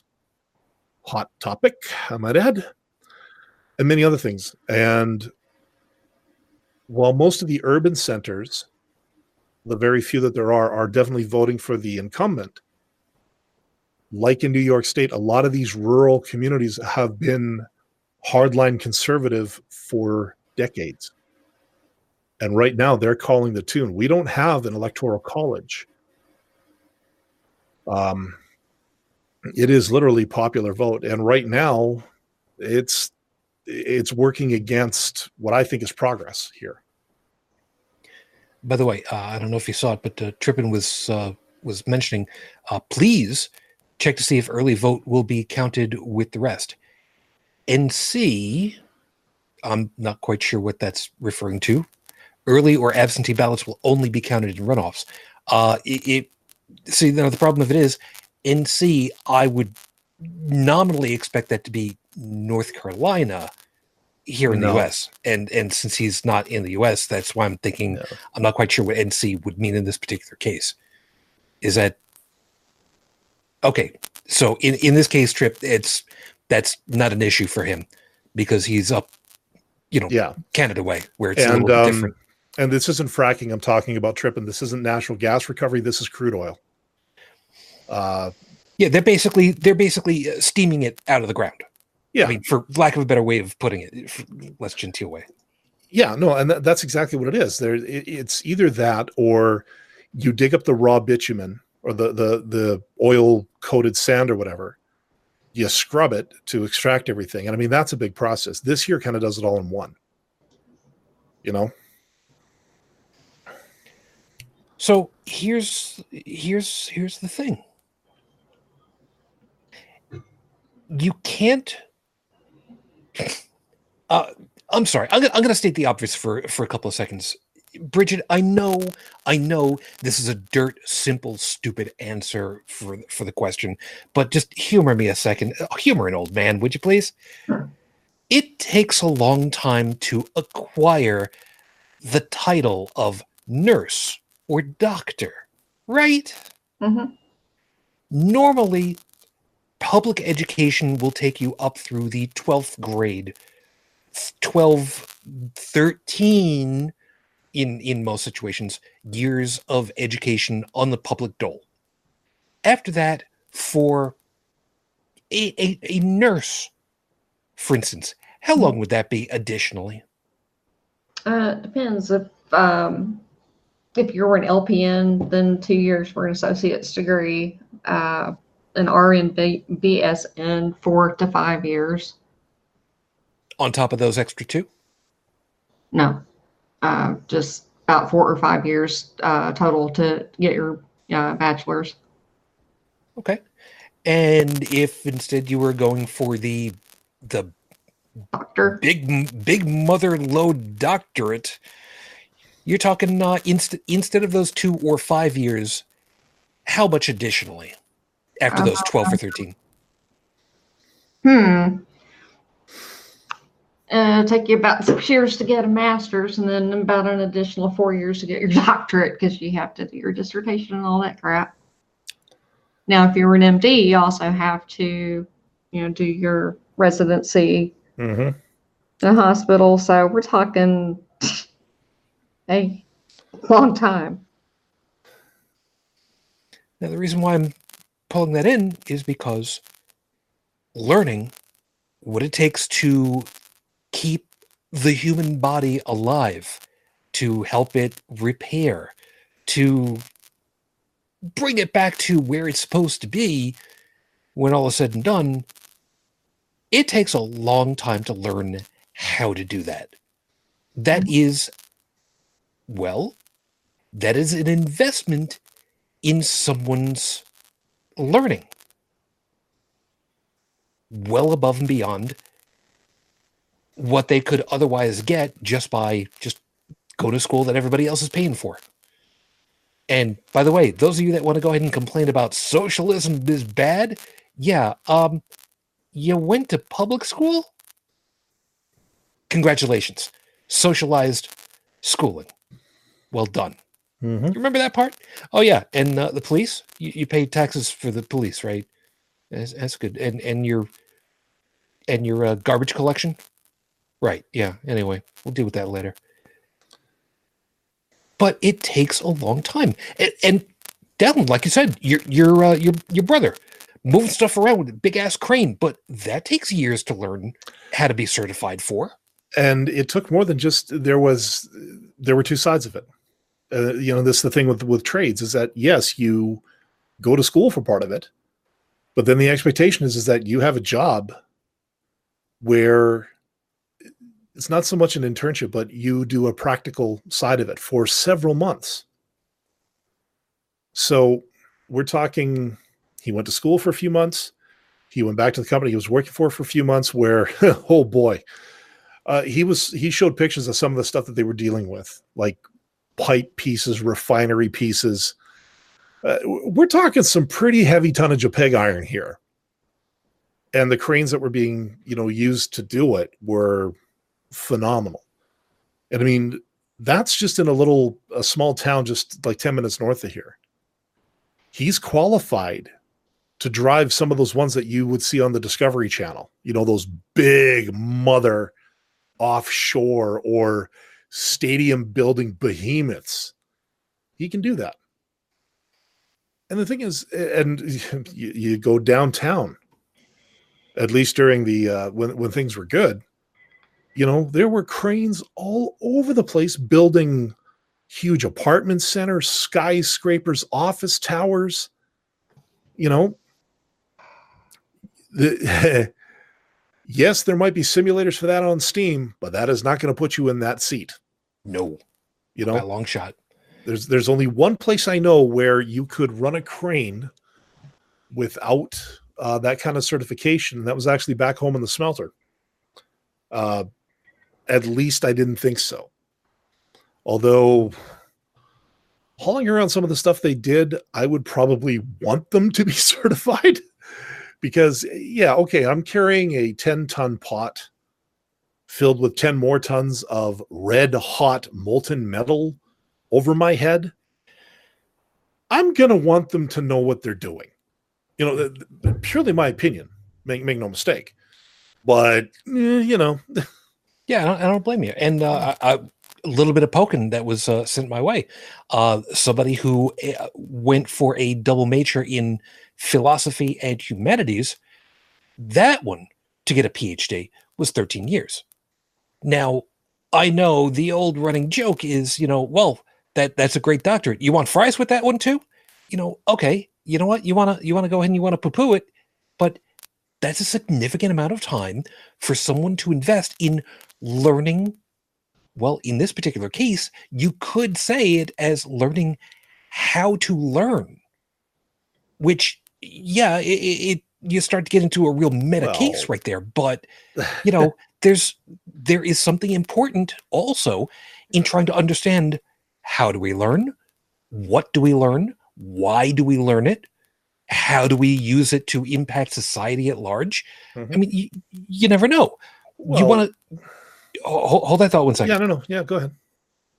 and you can you can use that to help teach others how to question why they do the stuff that they do as well which you know that that is one of the grandest pieces about being a teacher but you want to talk about how esoteric can you get with using practical information and maybe not so practical information try to imagine someone that goes to learn how to be a music performance major. Yes, this is something that you can do. It was one of the things I was hoping to be able to do, sort of. I actually wanted to do music education. That, in and of itself, would have been a four year degree to start off with over here at the school that I originally went to. That didn't happen, but, but be that as it may, four years, maybe five years, depending as to how things played out. But what it, for four years. I'm sorry? Performance. Got a bachelor's in music performance. Yep, could have done that. Unfortunately for me, co- college and I didn't get along too well, but be that as it may, you can do that. But for education, also on top of that, there's a couple of years that goes on top of that. But what if you wanted to go into something a little bit more esoteric? For instance, if you took physics, if you took chemistry, you start taking some of these really, really hard science lessons because you wanted to learn how to construct instruments, how to create what something sounds like, to understand what goes into and how to change it around. There are people like that Mhm. who took the idea of what makes a Stradivarius sound like a Stradivarius. Mhm. Was it the person that's performing it? Well, now you're dealing with somebody who has to take into account physiology and meteorology. Someone that can read the information in the ambient air, the how sound travels through what the air is currently at, the room, the acoustics for, the material, the varnish, the woods themselves, where they came from, what was the hydrology at the time, what materials made up the soil. You can get into such incredibly esoteric items if you go learning what goes into them. And that's the investment in time. Mhm. And some people will just go ahead and say, why bother? Those are the people, forgive me, you don't need in your life. Why bother? Because I have an interest. You don't share that interest? Good, piss off. I'm going to do my thing. Yeah. Well, I mean, we're working in IT. Yeah. All the training I took. Yeah, I learned a few languages. I learned a few pieces of software, but that was never the focus of what I was taking. What I learned was how to solve a problem at a high level. So something is in state A. I need it to be in state B. Okay. From a high level, I know I, I know what I have to do to go from A to B I know. I know. there are there are steps involved the question then becomes okay to go from from a to b i have this program. How do i make this program take it from a to b? One of the uh, one of the best lab assignments i had in school was here's a problem. You have 15 softwares that can do this. Do it with 10 of them. Because each one had their own nuanced methodology of producing the result you had to be agile enough to understand okay so for fox pro you do it this way yep i just dated that's- myself Yeah. That's that's that's going back a ways, guys. Don't Yeah. look that one up. Yeah, that one's so- like that's like that's like Clippy territory. Don't go look Yes. that one up. yes, See, Bridge is laughing. She knows. yeah. I know, yeah. I know what Clippy is. I Yeah. love Clippy. So You wait, wait, wait, wait, wait, wait, wait. What did you just say? I said, I love Clippy. It generated so many awesome memes. yes, yes, it is. It is good meme fuel. Oh, I miss the cat personally, but that's just me. Oh, the cat was funny. Yeah. Anyway, no, as soon as we go into Microsoft Bob territory, so help me, I'm No. closing the shop. no, no, there, there was no Bob. But um, yeah, so it was FoxPro was one Visual Basic, Paradox. Uh, what else was there? Access, um, PowerBuilder. Ugh. Um, Yep. yeah, PowerBuilder was an Oracle thing. Trust me. But needless to say, what I what I got from that was you have several different tools at your disposal it's not so much the tool it's how you use the tool i mean these days i'm not using a single piece of software that i was ever trained on in school i'm i'm using stuff completely different Mhm. You You know want, uh, you want you want you want you want you want Delphi client? ser- I'm I'm pretty sure I still got Delphi client server around here. So Wow. one end, one and two. Oh, okay That's Um, old school. no my senior project was written in delphi i loved that program Okay, for anybody that wants to go ahead and have their head explode that understands about programming languages, okay, watch this. Delphi, which is basically Visual Pascal for those of you that remember it. When it when it was first introduced to me as somebody that had to sell it on the phones, Yeah. Delphi was written in delphi Delphi. yep Delphi was written in itself. Yep. Wrap your fucking noggin around that one. Because at first I was I was on the call when they were training us about it, and I was just like, What? yeah That was but the- great. that was a great moment. Yeah, but but the beautiful selling point of that was when you opened up the interface and you saw it, and you could see the the tabs and the buttons and the controls. You quickly realized when I build my own application, I can use this stuff. You know, you can actually you could make your program look so elegant. Uh, you know, once you're familiar with it all and this is the beauty of of a proper education is that yeah you you learn to think. You know and that's that that was the beauty of sort of uh becoming a bit of a skeptic was you question things. You, you look at something and go is this legit? How do i know if it's not legit? And then your problem solving noggin goes out and looks and tries to research to see if you know whether or not what they're talking about is the real thing without that kind of education without that kind of um that twitch to say that this doesn't this feels a little shady wakefield's paper might still be considered credible to this day. You know it's you can't stress education enough. And i i saw something a few weeks ago that really disheartened me about the american view on education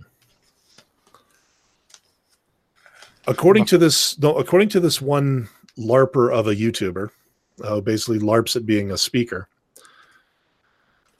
teaching was always considered something as uh, and i quote uh, something a woman, uh, a housewife would do in their spare time because they didn't have anything else to do during the day after their chores were done. Yep. Women's work. And unfortunately, that I think that mentality, the, the fact that this was said in the 21st century tells me that that mentality is still very widely shared in the US. And that is to your guys' detriment. Because you know i i can sit here almost 50 years old and you know i can say you know i'm i'm grateful for the education i got because it got me to where i am which is yeah it's been it hasn't exactly been the easiest road but i guarantee it hasn't been the hardest road either but you know, I got lucky growing up where I did, living where I did. You know, there was a school there that was open and the teachers were pretty good at what they did. I can't imagine what it's like for somebody who has a curious mind to walk into a school and find out that the teachers just don't give a shit because they're what they're thinking about is am i getting evicted today? Or um, am i going to get shot on the way home from work today? You know i i i am all for uh, increasing the budget for an education because you guys need it. Oh God, yeah. The the next generations that are coming up, you know, everybody's to like okay, if things keep going the way they are, people are to be just plugged in. Kids are to be born, they're to be put into a room where they're to have like a cybernetic jack put in and they're just to plug them in and whatever you know they're they're just going to get google infused into their heads. You know they're, they're, you will see the death of creativity. I'd say in 50 years if things keep going the way they are uh, things are going to stagnate and things are going to start falling apart. And sadly i think people are going i think it's going to get to a point where things are going to start breaking down and nobody's going to know how to fix it yeah, for some people that are kind of wondering, uh, can I learn stuff now for myself and have it not cost me anything? Yeah, and I, I was. Oh God, I can't believe I'm gonna show this to every. Some people know what this is just by looking at it. Maybe if I open it up, it will make much oh, more man. sense. I have, I have, I have a couple of these for various different things. But I found I found arguably what got me started down the road of relearning technology the way that I have and for getting me to do DJ stuff online for streaming. My first foray into Linux. Mm-hmm. 2005, which was the year that my wife passed. This is the first disk in the Mandriva Linux, which by name, Mandriva, to the best of my knowledge, does not exist anymore by that name. They've since changed names, but completely free operating system. Doesn't cost you anything. I got this one because I got it as part of a uh, a thing with, you know, uh, a magazine, so I could actually learn. And I was reading up about because you know it, it I kind of wanted to do that at the time and amongst other things, uh, sorry, uh, I've also got over here FreeBSD. You really want to do a deep dive on trying to learn how to do, you know, a new operating system? Oh yeah, FreeBSD.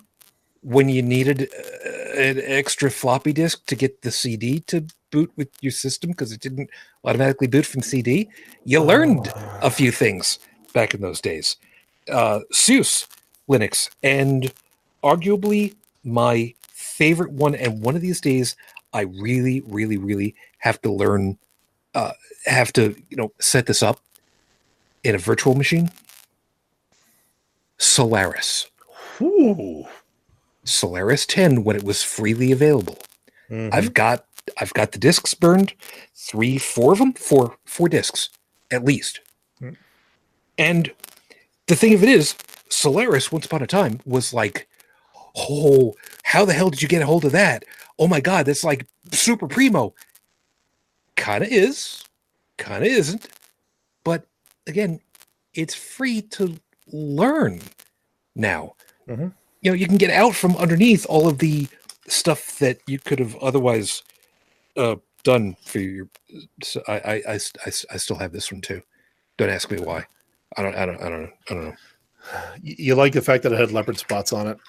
Uh, Look, run with that. Trust me, okay? Uh, you know what? Truth be told, I think it was. Uh, I think it was a, a, leftover from when I was still working at the ISP, that which kind of hurt.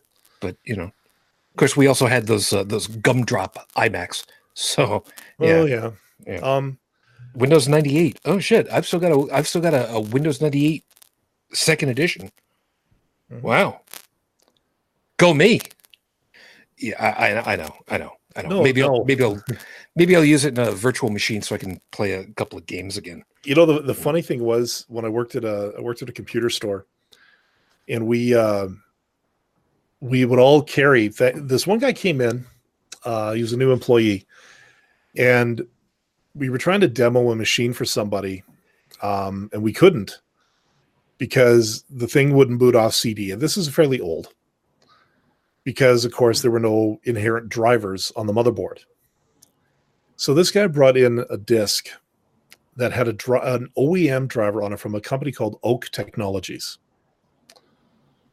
Uh, no, that that's irrelevant. But the fact is, it. But what it would do is from this floppy disk, it would actually create a, a DOS driver for the CD, so that you could drop uh, like Windows in to actually start the sequence. SE had that same Oak Technologies driver built onto the disk so that you could actually boot off a CD drive. I laughed so hard when I saw that. You know, it just it- it's kind of just amazing that uh, it was a neat coincidence. And you know, not just OS things can be free. And I've said this before. You know, stop hashtagging your life away. I'm still working on the lyrics. But you've got the world at your fingertips on a cell phone almost everybody's got one. Pretty sure you got a data plan, or if not, you know, go to your local Starbucks and hook onto the Wi-Fi. Whatever you're interested in, you can get training for it online for free. Hell, you can go on YouTube. Like, for instance, you want to find out about a program called OBS? I can point you to a six video series done by a guy who uses it exclusively. By the end of it, you'll know how to use it. You want to find out about particle physics? There are entire lectures on YouTube from professors that will tell you about it. You want to find out about welding? You know, maybe, maybe that's something you want to do. You know, watch the videos, learn. Th- There is educational stuff out there. You just have to take the time to think. Now, when it comes to getting a job in something like this, yeah, some people are going to want to look at credentials accreditation. You know, maybe they need a, a degree. Well, that's now. But if you have enough interest in it, if you can prove that you're good at it, there are places that will pick you up. And eventually, the degree requirement would fall away because you're going to suddenly have this big backlog of experience. You know, yeah, some companies may still say, well, were you formally trained at such and such a university? No, but I could kick the shit out of any single one of those guys that comes out of those places. You know, Yeah. I, like right now, there's still that that that stigma that you know you you need the the BSc behind your name. You know, I'm part of that generation that needed it at the time. These days, not so much. And that's the thing; things are changing. You know, yeah, for the higher stuff like uh, a doctor, yeah, I'd, I'd want somebody who's an MD, uh, especially if someone's about to cut me open and take something out or put something in for that matter. You know, um, for a nurse, yes, I want whatever designation is. Like I know there's there's RN, LPN, et cetera, et cetera. There's a lot of them, but I want to know that they are trained or still in training, and that this is part of their education cycle.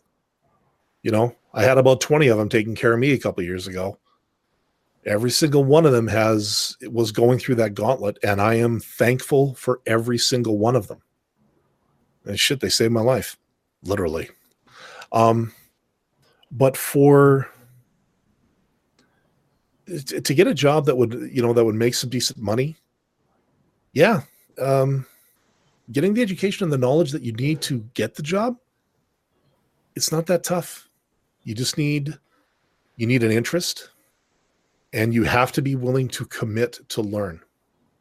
And that i think is one of the biggest problems now is that everybody wants the rock and roll montage you know the the 5 minutes of of good music and showing progress you know to the end where they come out of it like oh yeah you got your degree or you got your job it doesn't work like that You know, there there is no free lunch and there are no shortcuts. So, Bridget, I'm gonna uh, since we're getting pretty close to the end. Uh, there's a piece that uh, I wanted to. I, forgot to mention at the top the, to the show, but now's about as good as any time because this is this is the perfect time for it. And it's not going to sound like it makes any kind of sense. So, trust me, just a minute. It, Dallin knows will know what it is once once I go ahead and ask you. Like I said, it's not going to sound like it makes any sense altogether, but does the name Ship of Theseus ring a bell to you? Mm, no. I will.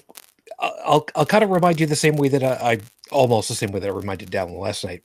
Not quite the same way. Remember the old philosophical uh, canard about Theseus sets out on a ship and he's going out on a long journey and different bits and pieces of it break and have to be replaced Oh, and break and have to be replaced. Boat a piece at a time. Is it still the same boat when he gets? Okay, so Dallin and I got into a, a whole big rigmarole about that because of, of because of Star Trek and the old Constitution versus the Constitution refit versus the Enterprise class ships. Okay, that that's where we had gotten started with it, and the reason why I bring this all together is that I had gotten word Friday, and the the message was let everybody know that Theseus has made it home. And it was from Joey, who let me know oh. that his truck made it from Pittsburgh back home to Ohio. Now, the reason why I bring this up is that the whole idea of what Dallin was saying of you can't really learn medical, you know, deep dive medical stuff from, you know, online courses and expect to be picked up by anybody that's that's one of those things you don't you don't want to screw around with Yeah. but you know full well from the times that joe's been on how much work and effort he put into getting his truck up and running Mhm. and so much of that was from learning through youtube and reading Chilton's manuals and whatnot so i'll put it to you no you can't be a you can't be a nurse by learning from youtube but damn there's a lot of stuff that you can learn that's hands-on Mhm. from what everybody else has got to teach you Mhm. and ain't that great Our technology is a wonderful thing if used properly. if used properly. Yeah. Uh, one of the downsides is there's a lot of bad information out there too. Yeah. And I hear that the Flat Earth Society is actually gaining members, and that's really sad. Yeah, they're they're gaining members from all around the globe. That is sad. It is. It is. But uh, you know, we, we we know it, and um, and Stephanie, quite right. Stephanie's pointing out, quote, "Do not forget," and and she spelled out, "Do not forget," and I, I'm saying that way, and, and you're quite right to, to Mhm. spell it that way. Do not forget that Joe put in the practical work as well as reading the information! Exclamation point! And boy, Yes. ain't that the case bridget you know you have to when it comes to the medical stuff you have to put in the practical side otherwise it's all for naught Oh yeah. I mean, we we had clinicals, you know, when I was in school, and we had to, you know, take A&P, and we had to dissect cats and learn where all the vessels were and the muscles and all that stuff. Had the same cat for a whole year. Got to know the cat very well. and you know last week we talked to you know i, I opened up talking about uh, you know uh, dog bomb donating his his body to science and putting a a very nicely worded you know note to the doctors that we're going to be working on him and that's not something that happens often enough is it No, I, I wish more people would donate their bodies to science. we certainly wish that a few of them would donate pre-cognizance level zero but Well, that that would be that would be wrong that would be wrong Mhm. um no, wishing it is not wrong. Eh, following through on on the practical side of that, that that would be wrong, Yeah, right? That that'd be bad. That'd be bad. Yeah, especially considering I no longer have uh, a viable um, alibi now. Mhm. Crap. Why don't you ever stop me when I, you know, start going on these things? Really? You know, I mean, you're, you're supposed to be my. F- to go. Yeah. We had to get her entertainment somehow. Yeah, and plus, I you know I, I I do plan to write a book someday, and you know this would be perfect fuel. Oh wait, did I say that out loud? You know. They'll change your name though to protect your identity. I'm oh yeah. Oh, mo- mo- that's- most yeah. definitely. I, I I I grandly appreciate that. Yeah. I've got a, I've got a, I've got a finger with your name written right over it. You know that. Mm-hmm. Probably got one for both of us. Yeah, you funny know enough. what? Uh, You know what? If if if I had a nickel for every time that uh, that he had that, I I'd have enough nickels to probably seriously hurt somebody if I put them all in a sock. You know, I've got a, I've got a, I've got an animated GIF around here somewhere. If I had fingers, I'd be showing you one now. It's a Fluttershy thing. It's, I'll, I'll I'd pull it up right now, but I don't want to be tapping, tapping in everybody's ear. Yeah. Well, you know what? I got one for you. Uh, No, no, no, no, no, no. Th- This this is something I, I talked about last night. Um, because we were talking a bit about uh, like anti-vaxxers and stuff, and there was a, a guy I've talked about before, uh, dude by the name of Jeff Holiday. Uh, he he actually tore apart the the movie Vaxxed. I mean, he ripped in a new one. Like he's he's so against he he's got such a beef against people like Wakefield, Epperly, all these other people. And there was one he did an expose on, or he does this monthly thing for his patrons. It's called the Wingnut Roundup. And no, Bridget, uh, like I know you work uh, you worked a bit with Beth a while talking about Epperly. yeah. Well, Holiday, uh, he actually went on Dr. Phil against Epperly, like face to face, and tore her apart. Anyway, anyways uh so he does this wingnut roundup where he and it's like a three hour stream or whatever and he goes over like the month's pseudoscience videos that he finds and these holistic people and he ran into this guy and he calls himself the detox dude.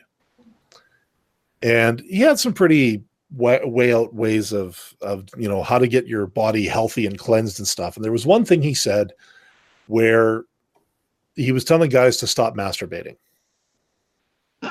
because your life energy, your chi, oh. your, your re- no, no, no, just hold on. I know what she is. Yeah, you're you're releasing it, and therefore you're releasing your life energy because your your energy, your chi is stored in your balls. now, And to that- be to be- to be to be, Dallin, to be fair, Oh, come on.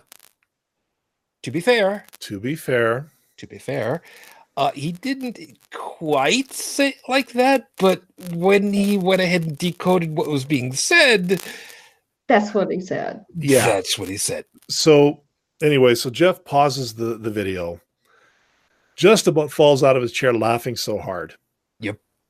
And uh, the first thing he says is, and, and it is it is high pitched laughing voices goes, "That's going on a t-shirt." and then so so then he switches over. He does this like commercial of his other of his alter ego, Hemlock Moonwolf, which is like a '60s flower child. Uh, you, you gotta you gotta check this guy out. But he did this whole you know um uh what would just this whole ad about and you know and then chi is stored in the balls and, and then he and then he comes up with a with a link on, the on the commercial i'm like okay he he was talking about doing that but he never did well he did And it's flashing. it's flashing sorry there That um so as you can see yeah chi is stored in the balls I saw that. I was like, uh, you know, if honestly, if I had the 24 bucks to play to uh to, to play with, and if I knew that it would come in my size, I would get one. But no, like when it comes to people like anti-vaxxers and these holistic oh god what was it uh happy hippie uh, how did it go I don't remember. It's all your thing. uh, yeah happy hippie healing holistic horse shit There you go. which was a guy a guy who called into the thinking atheist and made that uh said that one A couple years ago now. yeah uh, unfortunately the text file was lost in the cataclysm but uh bottom line is that guys like holiday um he goes after them. He tries to report to his following or to the people who subscribe to him and his patrons that you know to quote george carlin this is all bullshit and it's bad for you. We need more people like that. And i know that there are others out there that some of them you know they're youtubers some are bloggers some are uh, columnists some are journalists and i use that term very cautiously because there are some journalists out there and then there are some people who larp at being journalists Yep. you really got to find out who's who but you know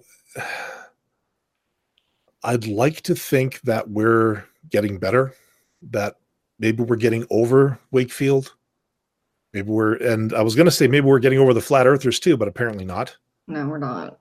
um, which is sad. You know, where where's our flying cars? We can't have flying cars because people are still debating something that Christopher fucking Columbus solved for us how many years ago? Like, Well, uh, people people are not very bright. Uh, I forgot what the percentage was. It was something like, you know, 25 or 30 percent of people surveyed think that the sun goes around the earth. mm, That blows my mind. Geocentric theory, really? we can toss a washing machine on a moving comet after predicting its trajectory for 10 years worth of mathematics. Mhm. We can turn our planet into a telescope to look at a black hole that is 360 billion kilometers across. Oh, that's a hoax. and I'm being facetious. And this is no, And this I is guarantee you, two years from now, that's exactly what somebody's going to say. Mhm. Yep. And they're going to say, because it, and what's going to be their evidence? Because it doesn't look like the one in Interstellar. I swear to the flying spaghetti monster. If I Mhm. ever find somebody that says that, I'm going to jail for assault. Because I will, I will beat that guy with my shoe for being so stupid. But you would not be convicted by a jury of your peers. No, but I'd be convicted by a jury of their peers, which Yeah, is probably exactly what I'd be dealing with. Yep. Fun enough, kind of where I was going to end up with. Mhm. Yeah, bright people usually get tossed off juries pretty quickly. Yeah, that's you know, there's there's a whole other thing for that a little bit later. Yeah, I don't want to go down that way right now because yeah, there's stuff in my head. But Oh my uh, god! Oh my god! bit later. Oh God. What? Ah, What? it's a onesie for babies.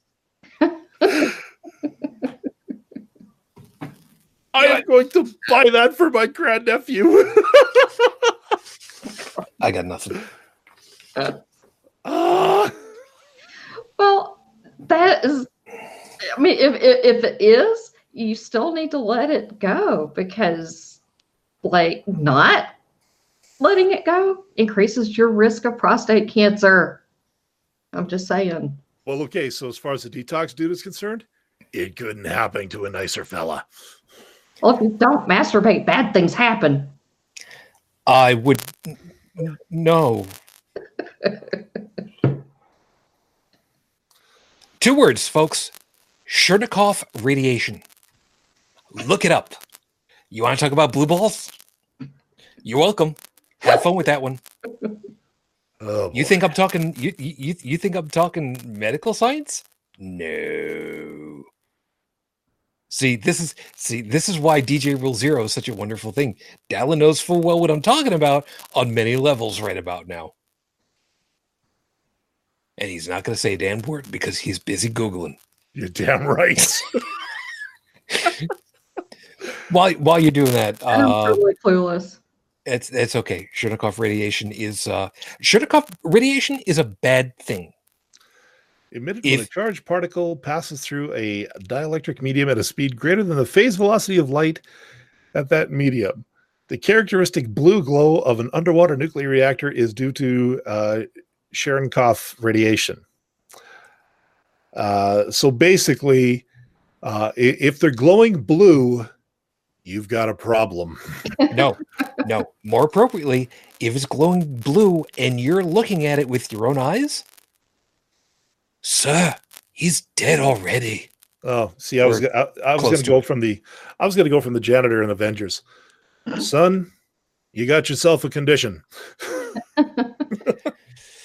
Pretty much. We gotta we gotta we gotta wrap and believe it or We not, do. I've actually got a I've actually got a good quote to close us out with. So uh Let's do it. okay, Bridget, um Dallin's been yakking away most of the night. I think he's pretty well got everything he needs out of his system. Mhm. um you know what i should not have said that that way and i didn't even think about it until it suddenly came spewing out of my face i should not have said that either so um any any any anything you want to you want to close with Mm, No, fine you know i try I'm i try good. ever so- i'm trying ever so hard you know what Anti-vaxxers suck. Okay, we'll yeah leave it at that. They do. yeah They're dangerous. and yeah i'll go ahead and i i know there's got to be one last item that you gotta get mm, out of you They're lacking critical thinking skills. And screw Mike Pence.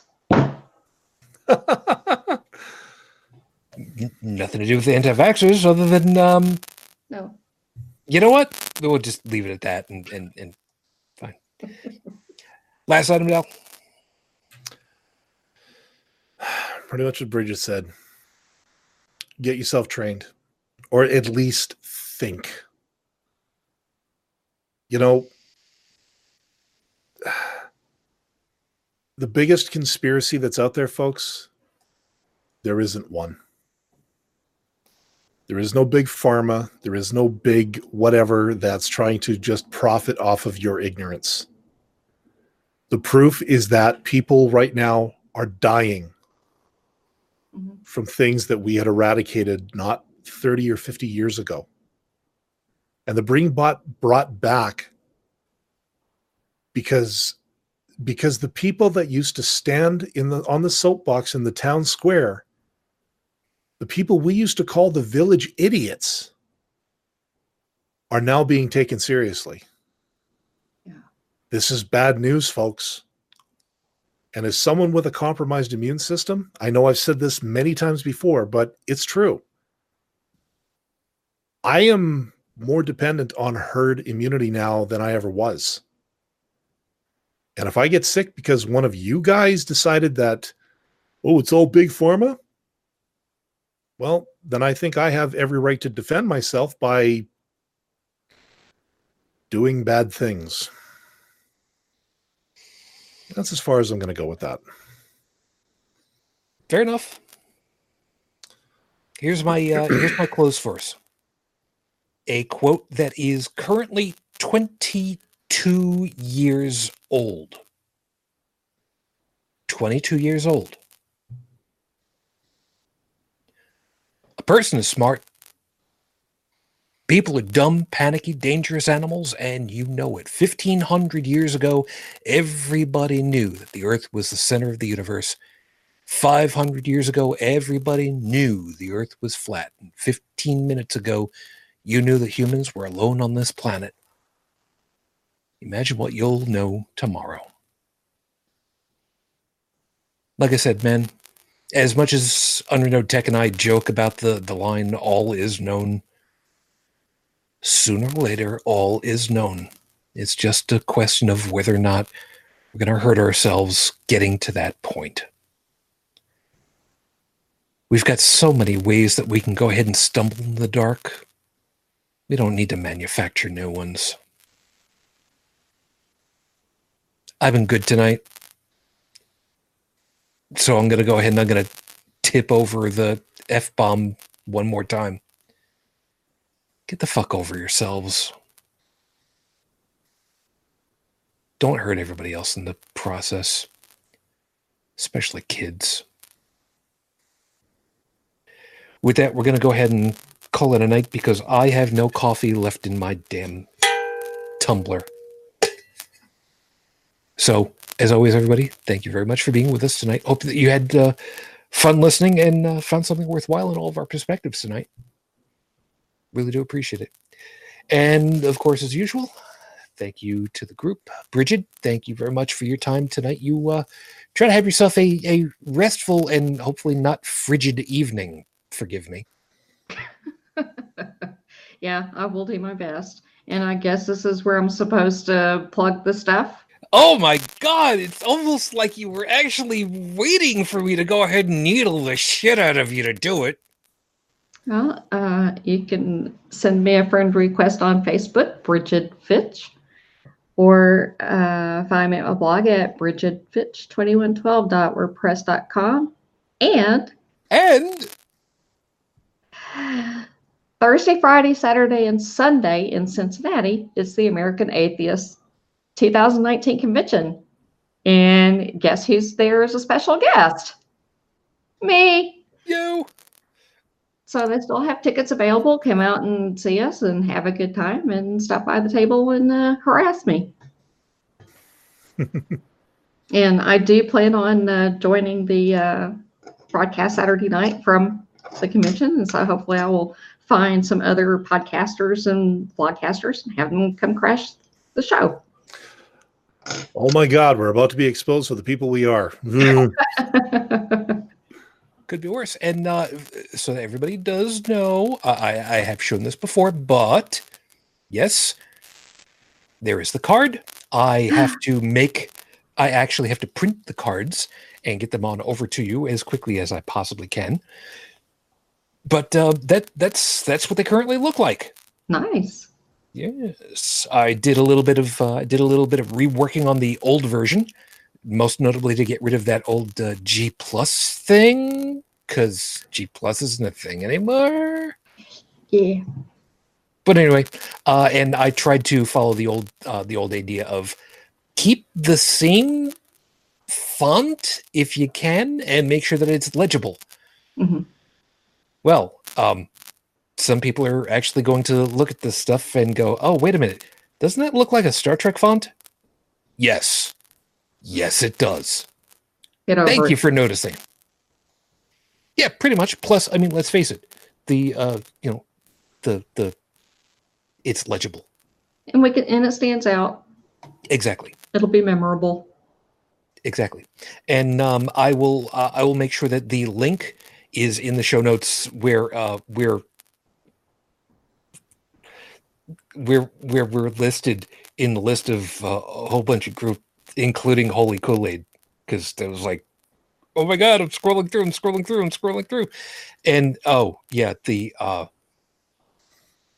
oh balls, am I really to do this? Yes, yes, I am. Oh, g- let me let me find the picture. Yeah, because uh, because she sent me she sent me the link and said, "Hey, you're not going to believe this. Look at where we are." And I saw the thing, and I I I, I sent a, I sent a, I sent a reply. Um, I I was that was priceless. I, I I was I was a little I was a little surprised. I was a little surprised. So uh yeah. You're never gonna see that ever again. Dallin, edit that out of the video. Would you you can you can do that, right? I don't I do love that part. picture. It was priceless. It was It- great. I don't- liked don't it. We'll, we'll, we'll edit we'll edit it out somehow. We'll just kind of do a thing over my face. I don't know. But you have yourself a great time, and oh, wow, this is this is this is a really big deal. So congratulations, have yourself a great time. Oh, thank you. Thank you. Don't drink too much. Oh man. Too much. Too much. Okay. Okay. I'll Remember, a liter and a half of wine is too much for me, so keep that in mind. That's all. I'm more of a tequila person anyway. or brandy or bourbon. That's that's that's fine. We'll see how that plays out. and I'll Alan- take mine neat. Thank you very much. Fair enough, Dallas. Hey, As usual, thank you, man. Really appreciate it. no problem. Um, so, quick uh, status update on the uh, website over at holycrapthevlogcast.com. yeah, we had we had a little we had a, we had a little tactical problem. Yeah. Uh, to that end, though, the um, the audio catch up is done. The MP3s are mixed and everything. They're uploaded to my repository.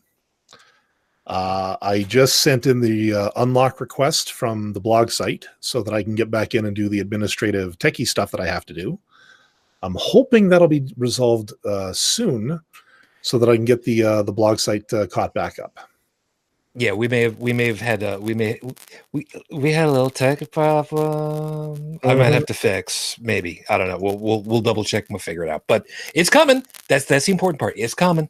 It's Mhm. coming. And oh wow. Um yeah, clear out some spo- uh, some space on your on your podcatcher device of choice because uh this is gonna be a lot of stuff. And and Yeah. thank you ever so much. The fact that you're doing it and you're not doing it on a Threadripper machine, hey, aces on you, man. Um, okay. there's a okay. There's a thing behind the scenes about this whole thing. I'm Yeah. needling him just because I can. Yeah. But um, you know, he, he the thing full well, is, yeah, you know, the thing is for what I for what this requires, I don't need a Threadripper for this. I don't care. It's just my way of just needling the shit out of it because I can. Oh, it's you know, I talk about the the map program that I use. I could put a re- I could put uh, that on a Threadripper. It wouldn't help because the processes that I use on that program aren't multi-thread capable. Oh, Yes, thank you, Pitney Bowes. Thank you very much. I sure I have no idea what you just did there. Not, Yeah, not, me not a- neither. Me neither. no idea. You'll never see it in the audio. So That's fine. It's it's perfectly fine. And uh Stephanie, I don't know where that that particular item was over there, but uh yes, Bionic Dance, who we had. I want to say about getting her her back. Yeah, Yeah. now that she's had her uh, her surgery, I think uh, I think we'll check in on her again sometime in the near future. We should see Sure. about that.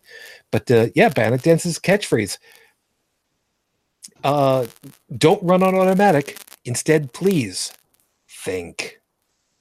And it's it's it's a it's a very good catch. It really is. And that's part of the reason why there's no way in hell I'm stealing that because that's hers and Mhm. she she's earned it Mhm. every dollar of it.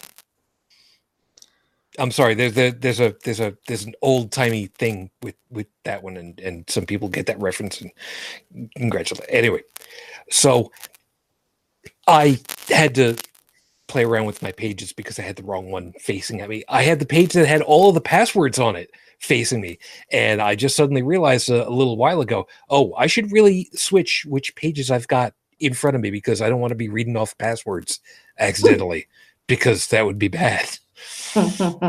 It'd be really bad. So, of course, as always, folks, thank you very much. Uh, if you would like to get, as was mentioned, uh, any of our social links or contact information, take a swing over to holycrapthepodcast.com. The RSS feed will soon be burning up your your copper wire, so en- enjoy that. That's gonna be that's gonna be fun night over on over on my side when my when my phone goes, uh, dude. Uh, I know you got a 128 gig memory card in here, but seriously, that's gonna be a fun night. Uh, we'll see how that plays out. Anyway, Hmm. if you'd like to leave a voicemail message, phone number again, as always, is 859 HCTV 554. 859 4288 554. I should really put that page like on my wall in front of me one of these days. Not going to do that anytime soon. Oh, that's right. I should really just cross off the Google Plus line on that list. yeah, Yeah, I should really do that. I did. Yeah, you know what? Um, hold on a second. Do I have any password? No, I don't have any passwords on that. So you know, you can, you can you can see I've got I've got stuff. So yeah, there it all. Yay! Whatever. People who are listening who are just like, what the hell is it doing? You know what? Piss off. That's the way it is. You want to see the one that's got all the passwords on it? No. Tough. But otherwise, all of you guys that are uh, hanging out with us tonight, by the way, uh, Stephanie, Trippin, thank you. Uh, Princess Luna, I suddenly saw. Nice to have, nice to have the aristocracy hanging out with us tonight. Thank you. We will be back with you guys again uh, next week. Uh, I keep needing to double check about a, a, couple of things as far as timing is concerned, because uh, there's there's a date coming up that I will not be hosting again, because you know reasons. But we'll we'll deal with that later as as we get along to it, because you know traditions. Mm. But that's that's that's for a little bit later. I will be talking with you guys again uh, soon. Please be safe, and we will be looking forward to talking to you again next week. And if you happen to be at the convention, say a little hi, and and enjoy the hell out of yourselves. As always, until the next time we get together, everyone. If we don't see you, happy Zombie Day. until then, otherwise, as always, I wish you all the peace I no longer have. I wish you the strength that I've learned. I wish you well.